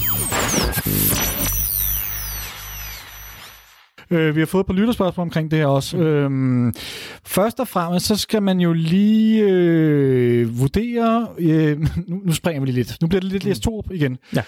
Øh, og, og, og holdet. Vi skal, vi skal have sat en anden form for startelver, for nu har Jes Torup fået fire kampe herinde. Han har fået to kampe med den her trebakkæde, nu har han prøvet noget andet med firebakkæden, og det er gået meget bedre. Det kunne vi godt have fortalt dem. Øhm, kan vi sætte en, en, en startelver lige nu? Nu har vi nogenlunde blik om, hvad, hvad, hvad det er, han vil. Ikke? Mm. Øh, Kasper vil meget gerne lægge ud her. Øh, ja, det vil jeg. så åbenbart. Øh, jeg tænker, hvis, hvis, hvis jeg tager en startelver, så går I bare i rette med Ja, mig, hvis ja. det er. Øh, lige nu har jeg 12 spillere, der kandiderer til den. Øh, Mhm. mm-hmm. Jeg har måske endda 13, jeg ved det ikke rigtigt. Men Kalle på mål, den er nok rimelig oplagt, og øh, Peter Ankersen på højre bak, øh, Mathias Sanka i midterforsvaret, og så kommer den første test jo på søndag. Øh, bibeholder vi Nikolaj Bøjlesen i midterforsvaret, eller gør vi ikke? Mit take er, at vi trods alt vender tilbage med Victor Nielsen Ved stadigvæk. vi, om han er coronafri på det tidspunkt? Det han var en han. del Ja. af second wave øh, Det- corona FCK, ikke? Victor Nielsen og Vind og Kaufmann er tilbage på søndag. Okay. Øh, jeg tror, vi, altså, øh, Nelson er jo en af de spillere, som, som gerne skulle hjælpe lidt på økonomien, og øh, også en spiller, der har en berettigelse i en startelver. Jeg tror trods alt, selvom jeg er vild med Bøjle inde i midterforsvaret, at der kommer øh, kampe mod bedre modstandere, hvor Bøjles øh, måske lidt mere skrøbelige fysik kommer på. Så jeg har Victor Nielsen i midterforsvaret, og jeg har Nikolaj Bøjlesen på venstre bak. Og jeg synes, øh, noget, der også er værd at nævne omkring Victor Nielsen, det er altså også, at den mand, dreng, har spillet stort set alle kampe, siden han kom. Altså, det, er det her ikke hans første rigtige Jo, pause? jo. Og hvis han ikke har spillet hos os, så har han været på øh, U21 eller på det andet landshold. Altså, så han, han skal spille. Og når vi ser hans, øh, når vi ser de andres udvikling de sidste to uger, så har jeg en kæmpe tro på, at Victor Nielsen også kan blive langt bedre med bolden, for det var han i FC Nordsjælland. Så hvorfor skulle han ikke også kunne tage nogle skridt, ligesom de andre har gjort? Enig også. Og øh, noget af det andet, du siger, det er, at vi gerne vil have Nikolaj Bøjelsen offensivt også. Han er Lige præcis. dygtig offensivt, og jeg synes, vi allerede vi har set nogle tegn på, at, øh, at han stadig godt kan lide at drible. Øh, og det skal man simpelthen ikke gøre, når man er centerback. Sorry to say it. Jeg ser også Nikolaj Enig. Bøjlesen på venstre bak. Så har, vi, øh, så har vi foran vores forsvar, og det, som jeg synes begynder at tegne til noget, der er bedre og bedre, det er, at Seca får lov at ligge der mm. på den rene sekser, hvor at det ikke så meget er på bolden, men mere er på den græske krog, der lukker huller. Øh, fantastisk. Mm. Og så øh, sammen med ham, der har vi så øh, Jens Dage og Rasmus Falk. I min verden har Jens Dage øh, måske spillet to af sine allerbedste kampe i den hvide trøje. Øh, han, øh, han, han bliver lidt mere boks til boks, og øh, hvis han ellers bliver serviceret lidt mere til sin højre skøjte, så, øh, så tror jeg faktisk godt, at vi, at, at vi kunne øh, over en periode se en, en, måske ikke i år allerede, men se 10 sæsonmål for hans øh, hoved og fod. Mm. Falk, som er meget mindre låst, end han har været øh, f- flere gange. Han er meget mere på den sidste tredjedel af banen, og virker til at have meget mere overskud i de afgørende aktioner, er også givet for mig som den sidste. Øh, så det var så de tre på midtbanen. Mm-hmm. Ingen øh, kommentarer. Alle enige. Godt. Jeg skal lige være med på, hvad spiller vi? 4-3-3 eller 4-4-2 med en diamant på midten? Vi spiller øh, jo i min verden, det har jo været en stor Twitter-diskussion, men i min verden spiller vi 4-3-3. Fordi at jeg mener jo, at vi spiller 4-3-3, når vi forsvarer, men jeg mener, at vi spiller 3-4-3, når vi angriber. Det men, har du også øh, for så vidt ret i. Men jeg tror faktisk, at jeg går med på Jes Torups hold og siger, lad os ikke dvæle for meget i de der talkombinationer. Ja, okay, lad os gøre det. Ja. Øhm, Ja, tak. De tre, der så ligger op foran, hvis vi bibeholder den del af det, det er øh, Jonas Vind i midten, øh, som er den, der er det, som er den falske nier, der søger ned, mm-hmm. modtager bolden og, og frigør noget plads til nogle andre løb. Øh, og, og de to, der så spiller på henholdsvis højre og venstre kant, er øh, en blomstrende Mohamed Darami, mm-hmm. og når han engang er færdig med at have corona, Victor Fischer. Det efterlader simpelthen Pep Biel med Ja, undskyld med lorten, for Pep Biel har gjort det rigtig, rigtig godt, og det er kun et udtryk for de andres kvalitet, at jeg ikke har ham i startelveren lige nu. Og på søndag allerede håber jeg, at han, han får en rolle, fordi Victor Fischer ikke er med. Og må ikke, jeg er enig her også fuldstændig på alle punkterne. Der er ikke nogen, der... Og jeg, jeg, jeg er stadigvæk ikke... Jeg, der skal lidt mere end to kampe til overbevise mig om Jens Dage, og alle de andre pladser er jeg enig omkring. Øh, hvem vil du så sætte med i stedet for Stage? Jamen, det er jo svært, ikke? Fordi så, hvilke spillere har vi? Så er det, så er det noget... Altså, Biel er ude, måske Thomsen... Jamen, så er der. Thomsen, som har fået Ja. lidt spilletid her under to, Ja. under to Ja. kunne man forestille sig. Han, Jamen, det kunne jeg godt. Altså, jeg, jeg, men det er, ikke, det er ikke sådan, så jeg er fuldstændig, åh, jeg vil bare have Thomsen, og åh, jeg vil bare ikke have Stage. Det, det er ikke, fordi jeg sådan...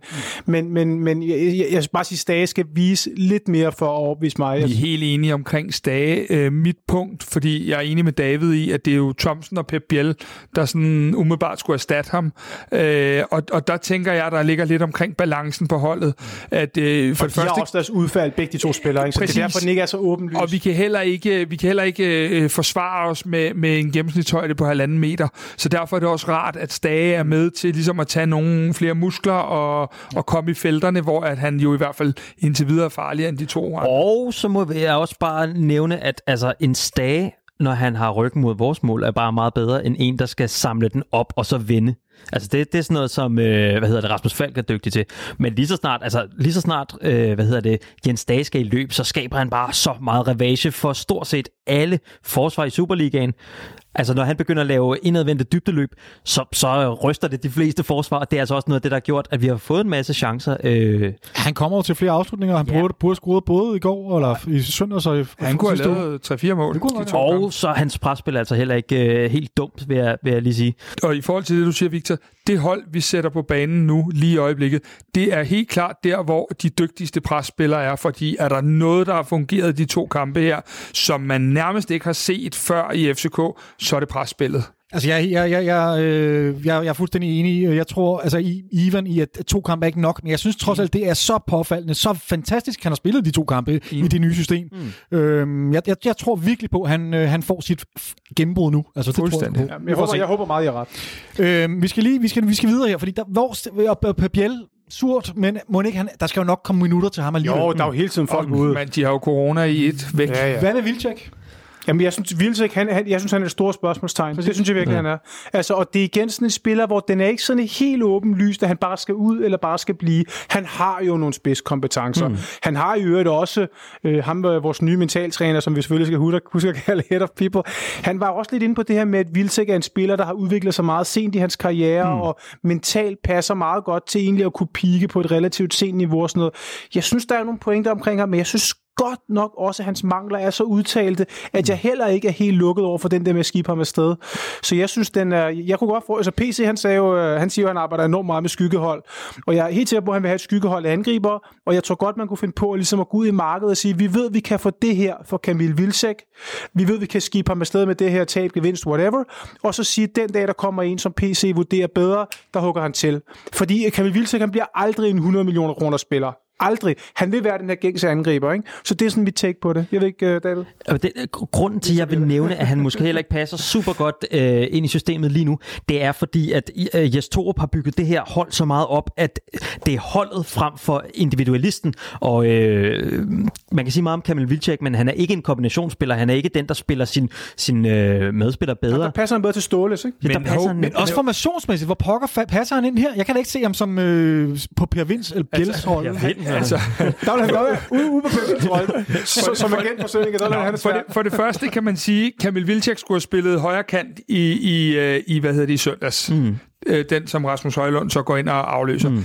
Der ser jeg ham ikke. Ja. Han kan for mig heller ikke spille den midterste angriber, fordi ja. han er slet ikke øh, boldsikker nok og kan indgå i relationerne ved at trække ned i banen øh, og så videre. Hvis jeg skal se Kamil Vilcek have en fremtid i FCK, og det er jo så meget nærliggende, når det lige er vores gode ven fra, fra Brøndby her, så, så er det simpelthen i en, en 32-rolle. Jeg kan se ham som værende, at vi desperat skal ja. have nogle, øh, et mål til sidst ja. i kampene, og han kan komme ind. Kan han affinde ja. sig med den rolle til den gode løn?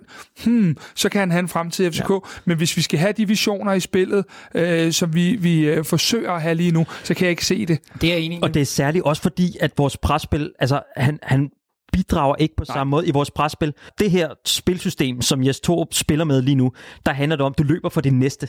Du løber for din næste for bolden hele tiden. Men, men øh, nu, nu bliver jeg nødt til at spørge om noget, du sagde, ja. Victor.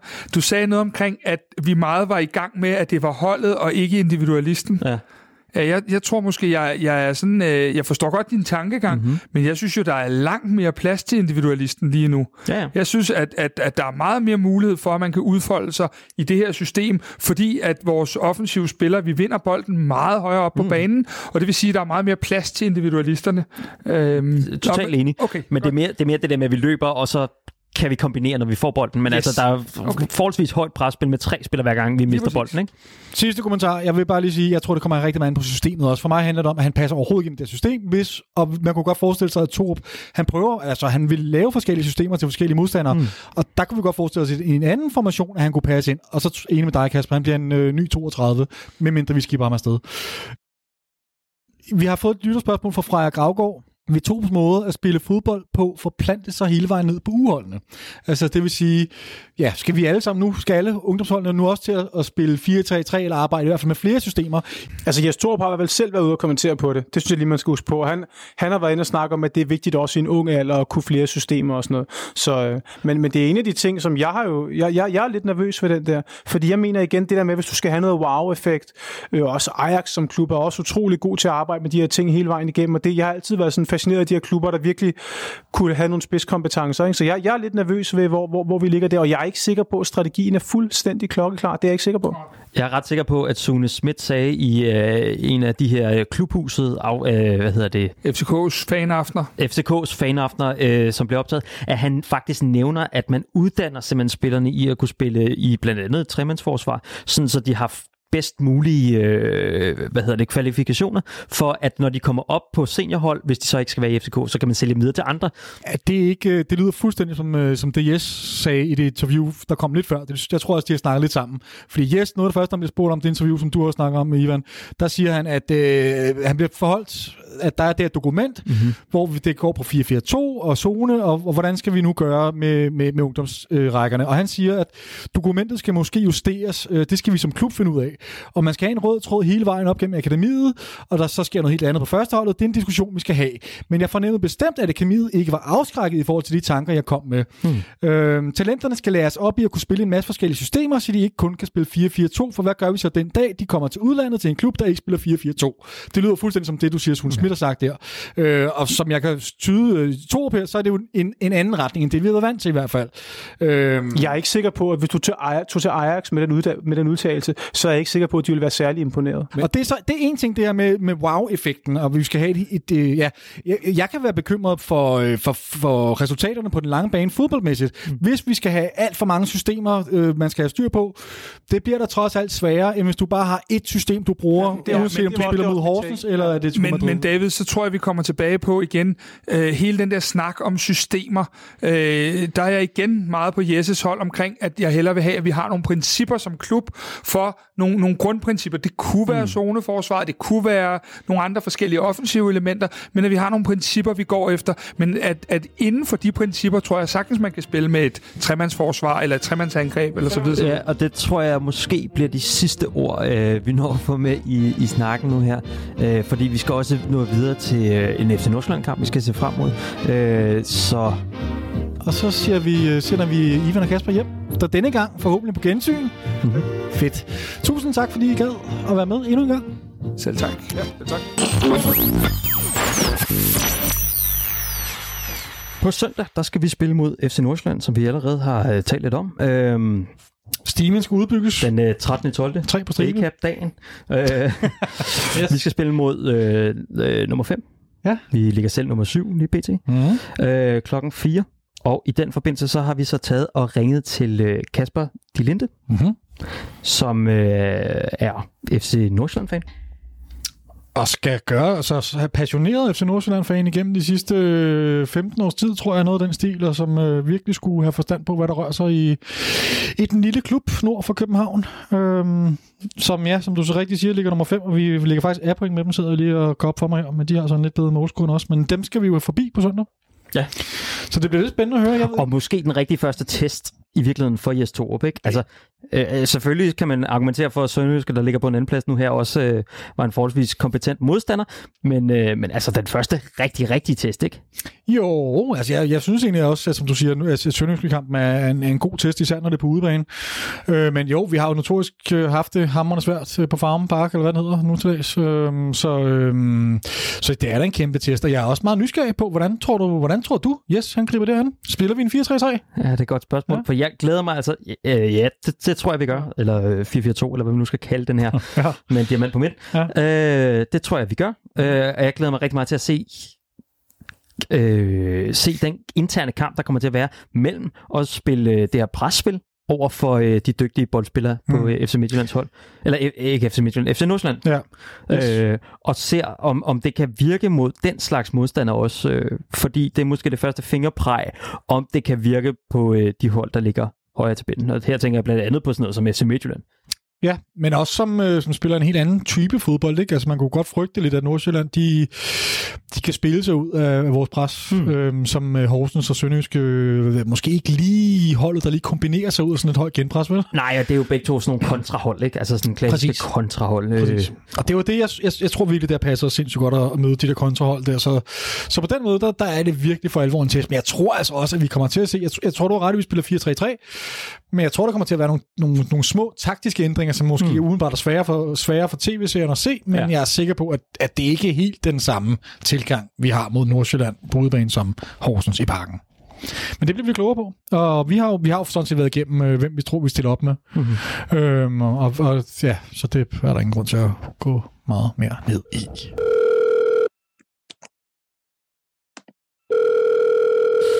Øh, Hej Kasper. Vi har fået Kasper med på en, øh, en Zoom-forbindelse øh, direkte til, Hej så. hvor befinder vi os hen i landet? Vi befinder os i Valby. Okay. Og kan du lige, Kasper, du er, jeg fik præsenteret dig som en, øh, en, en FC Nordsjælland-fan på en cirka 15 års tid, eller sådan noget. Har du, kan det passe, at det Ja, er så sådan længe? noget lignende.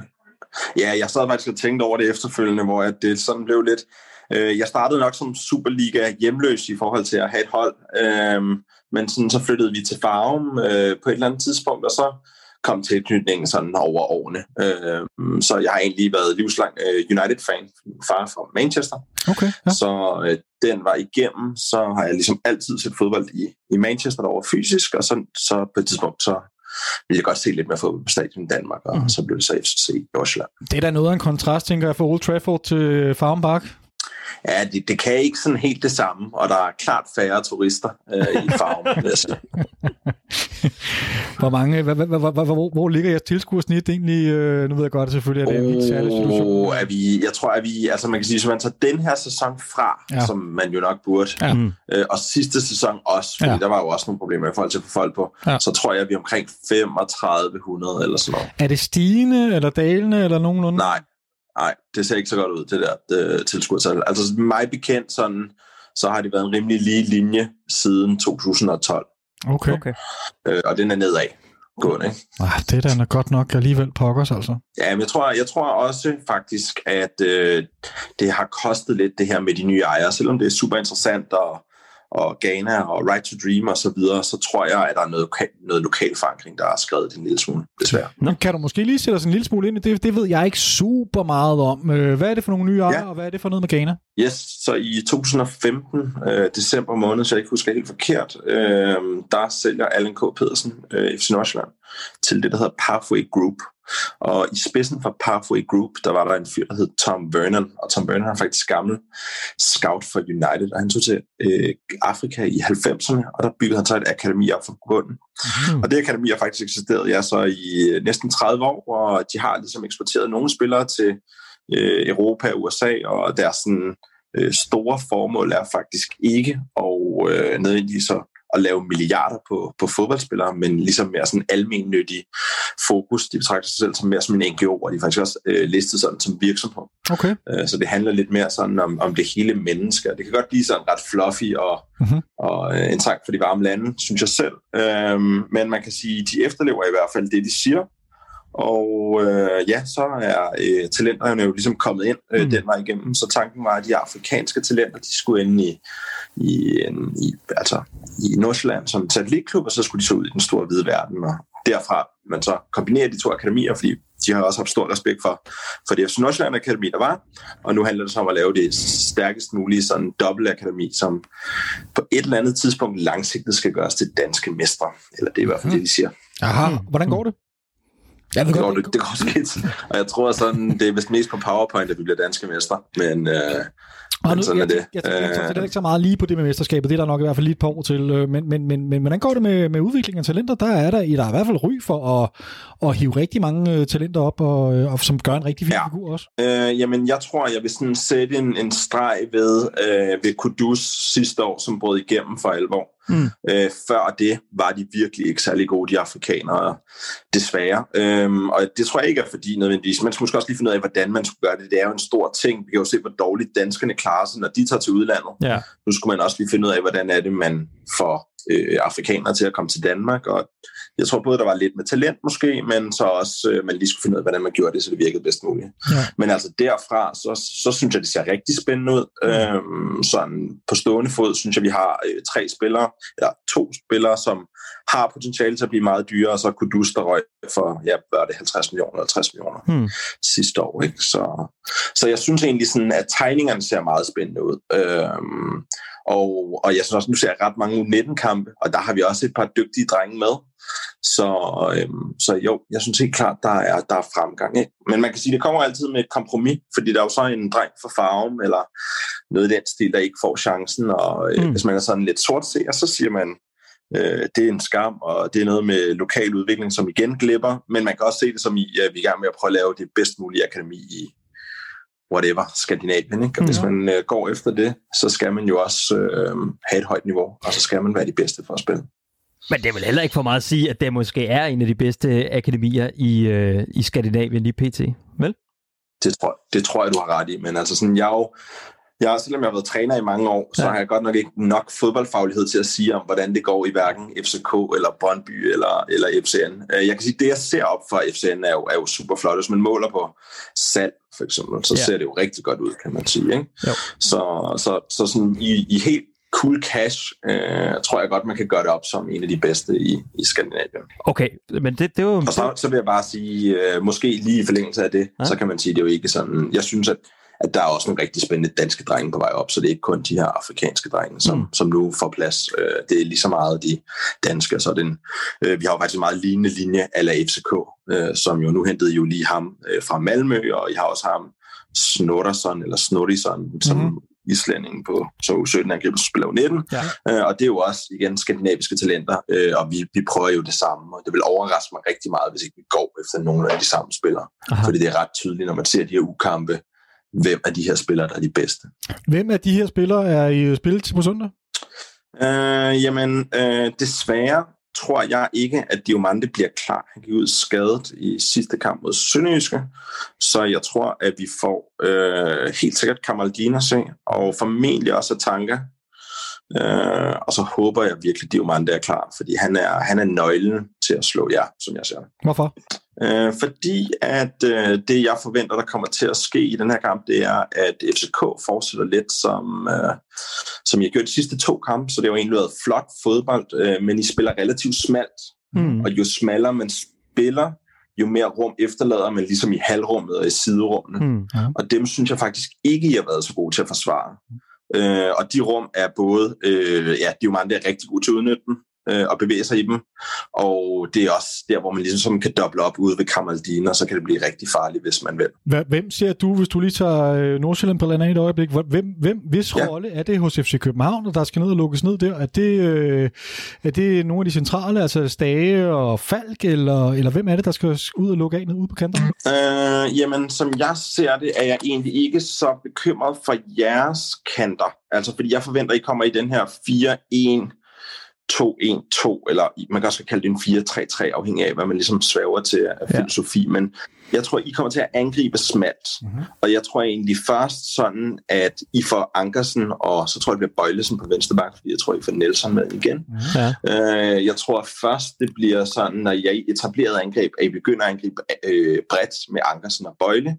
Øh, fordi ellers så tror jeg, I kommer til at, at løbe relativt meget dybt med Vind og Darami, som jeg tror bliver de to angreb. Jamen, jeg, jeg- det er, sådan, det er jeg fuldstændig enig med dig. Jeg, jeg, jeg mente nu mere ja. Sådan i forhold til, når I har bolden, hvem er det, der skal ned Ja. for os at lukke af for jer? Ja, ah, så er jeg med, så er jeg med. Øh, jamen, øh, man kan sige, hvis man kigger tilbage til øh, jeres sidste kamp, så når Ankersen skubbede ud, så var det jo henholdsvis Stage og Sækker, som skulle dække de her rum. Mm. Øhm, og det er jo en af de ting, som øh, der så I meget, I lignede et hold meget ude af balance, når det skete. Nu gik duellerne for så vidt fint nok, øh, men jeg vil nu også sige, at Kamaldin har mere kvalitet end Rune Fransen. Så, øhm, Det mener du alligevel. Ja, det, det håber jeg i hvert fald. Øhm, så på den måde bliver det spændende at se, hvis at man slår den mand-mand-duel, der kommer til at ligge. Fordi så er Ankersen langt væk fra eget mål, mm. ofte. Øh, Stage skal ned bagom. Det betyder, at man flytter en midtbanespiller. De burde være ude af balance på central midt. Mm. Og så burde der ligesom være et rum øh, foran bagkæden, som man også skulle spille i. Og det er i hvert fald et, som vi også øh, har spillet rigtig meget i tidligere. Særligt hvor øh, Rygaard jo har fundet det her rum foran feltet. Men ligger sikker ikke og lukker de, øh, de øh, huller i den øh, nye sekserformation, han har fået? Eller plads? Jo, altså det er jo meningen, ikke? Men man kan sige, Sækker, han har, synes jeg jo også har dobblet op ude bag om både Ankersen og det har jo så været Oviedo øh, i den anden side. Øh, nu var jeg lige inde og trække noget hurtigt øh, statistik på, hvor duellerne ligger øh, på banen på Sanka, og, eller undskyld på Sækker, og han er jo godt ude i siden, kan man sige, øh, ofte. Så han får i hvert fald mange dueller derude. Øhm, så det er klart, det bliver jo den der øh, konstante afvejning af, øh, kan vi slå den første duel, vi har, som nok ofte vil være øh, Ankersen, og så, øh, så kommer der noget backup, og det kommer nok fra Stage eller Sækker, og der skal vi nok flytte bolden hurtigt væk fra det område, fordi de er jo egentlig to meget dygtige duelspillere, som jeg ser det. Må jeg, må jeg lige spørge dig om noget, Kasper? Her på forkant, øh, inden vi ringede til Ja. dig, så talte vi om, at en af de helt store øh, spørgsmålstegn i den her kamp, eller op til kampen i hvert fald, det bliver, altså øh, øh, i de sidste to kampe har vi, har vi lagt et ret højt pres øh, på, ja. øh, i det i hvert fald det første pres øh, med tre, Yes. Og om øh, FC Nordsjælland kan, kommer til simpelthen at kunne spille sig ud af det. Øh, har du nogle perspektiver på det? Ja, helt sikkert. Altså, så man kan sige, det der jo virkelig øh, taler til FCN's favør, det er, at vi skal jo spille øh, på Right to Dream Park, Ja. og ikke øh, i parken, eller som øh, vi spillede her i Sønderjyske med, en- med en meget tung bane. Øh, og jeg har ikke set et hold endnu, hvor vi ikke har kunnet spille os ud af presset Okay. På Farm Park. Selvfølgelig kan man have en dårlig dag, og øh, man ikke rammer de øh, afleveringer, man sætter osv., men jeg er stadig til gode at se det første hold, hvor vi ikke har formået at gøre det minimum en gang før, kan man sige. Øh, og jeg forventer også, at FCK presser med tre mand fremme, Ja. øh, og man kan sige, at vi spiller med tre mand tilbage. Så på den måde tror jeg, det bliver ret kynisk i perioder fra FCK. Øh, og det bliver der, kampen, tror jeg, i stor udstrækning bliver afgjort Hmm. øh, om vi formår at spille den udenom. Øh, jeg tror så også, at det vi kommer til at gøre som modtræk, det er, at vi kommer til at rykke Villassen og øh, altså det vil sige højre vingbak og venstre vingbak lidt længere tilbage, Ja. sådan så jeres tre forreste egentlig skal øh, dække fem mand Mhm. i Så I opspil. spiller meget bredt. Jeg tror, jeg er lige præcis, og, og lidt længere tilbage, fordi hvis de her spillere kommer langt frem, så ryger man ind i den zone, hvor at, øh, altså man kan få mere hjælp af Stage og Drami eller Falk og Vind. Altså Ja. sådan, så er det ligesom flere om det. Men hvis de er langt tilbage, jamen så må jo FCK jo virkelig vælge, om man skubber alle frem, og gør man det, jamen så hedder den jo også øh, Sanka over for Atanka ja. Og Nelson over for Kamaldin. Ja. Og, og den tager jeg gerne. Okay. ja, der er noget fart der.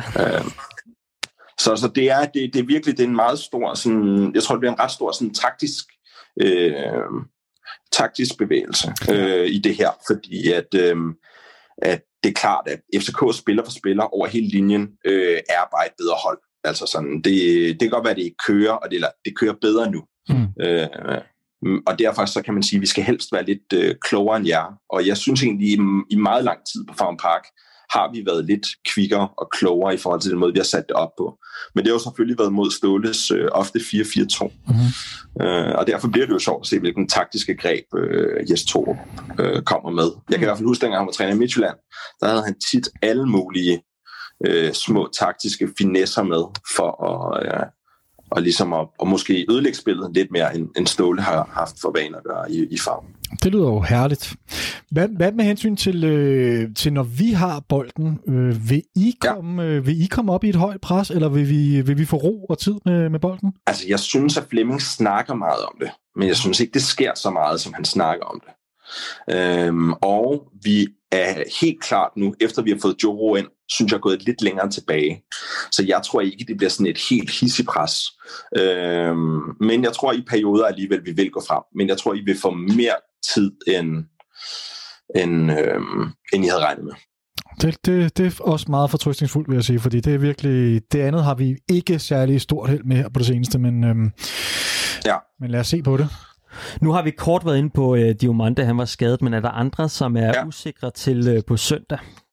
I, øh, altså Villassen på modsatte bak, øh, som er højre, han har jo kun spillet øh, sidste gang, okay. hvor vi har haft en ung svensker med, som vi hentede i sidste vinter, i stedet for, som egentlig er vensterbak, der har dækket pladsen. Okay. Og gjort det ganske udmærket, men det er jo klart, at vi vil hellere have en højre benet på højre bak, særligt hvis man skal spille bredt i angrebet mod jer. Mm. Så Villassen er, er til diskussion, og så øh, mig bekendt, som Martin Frese, som jo har spillet i Villassens øh, fravær, øh, har også været skadet.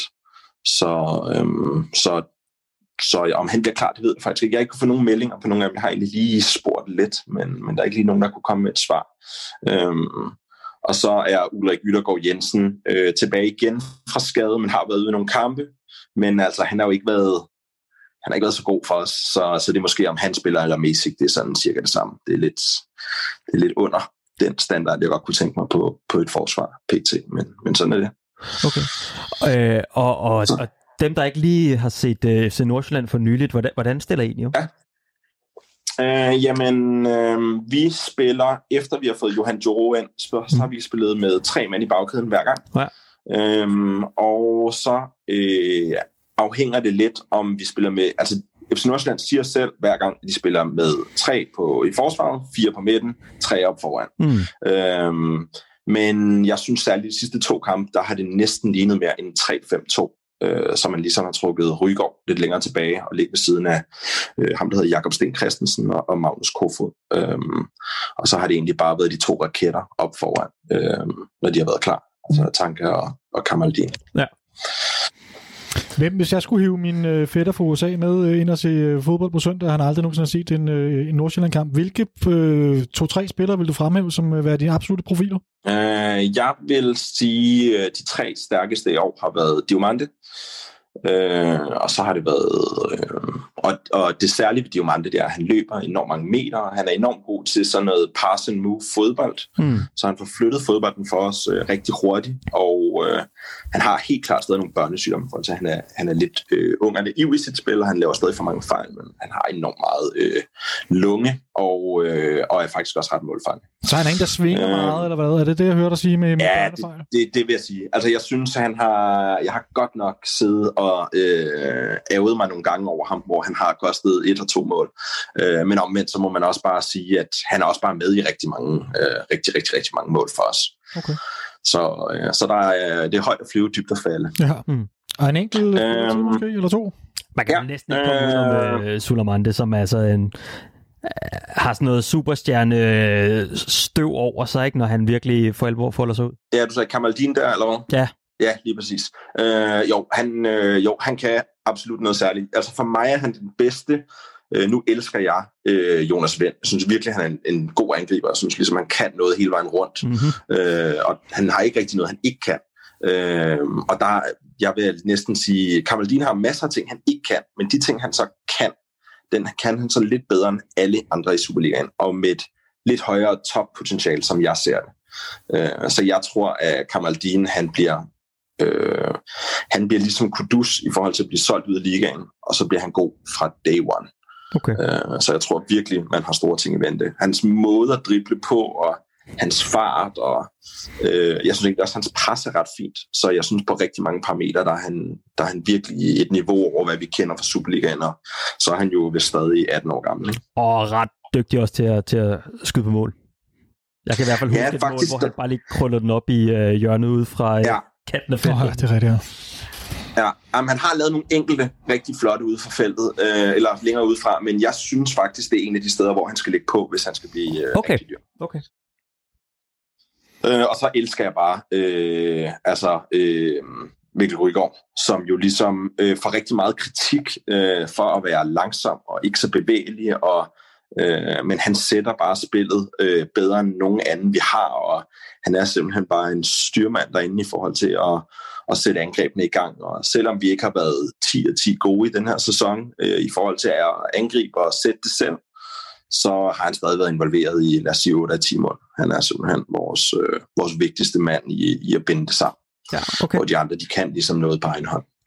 Jeg skal bare lige høre her til sidst. Jeg ved ikke, om Victor har, har yderligere spørgsmål. Jeg har i hvert fald lige et enkelt her, som jeg gerne bare lige øh, ganske kort. Hvor, hvad, Ja.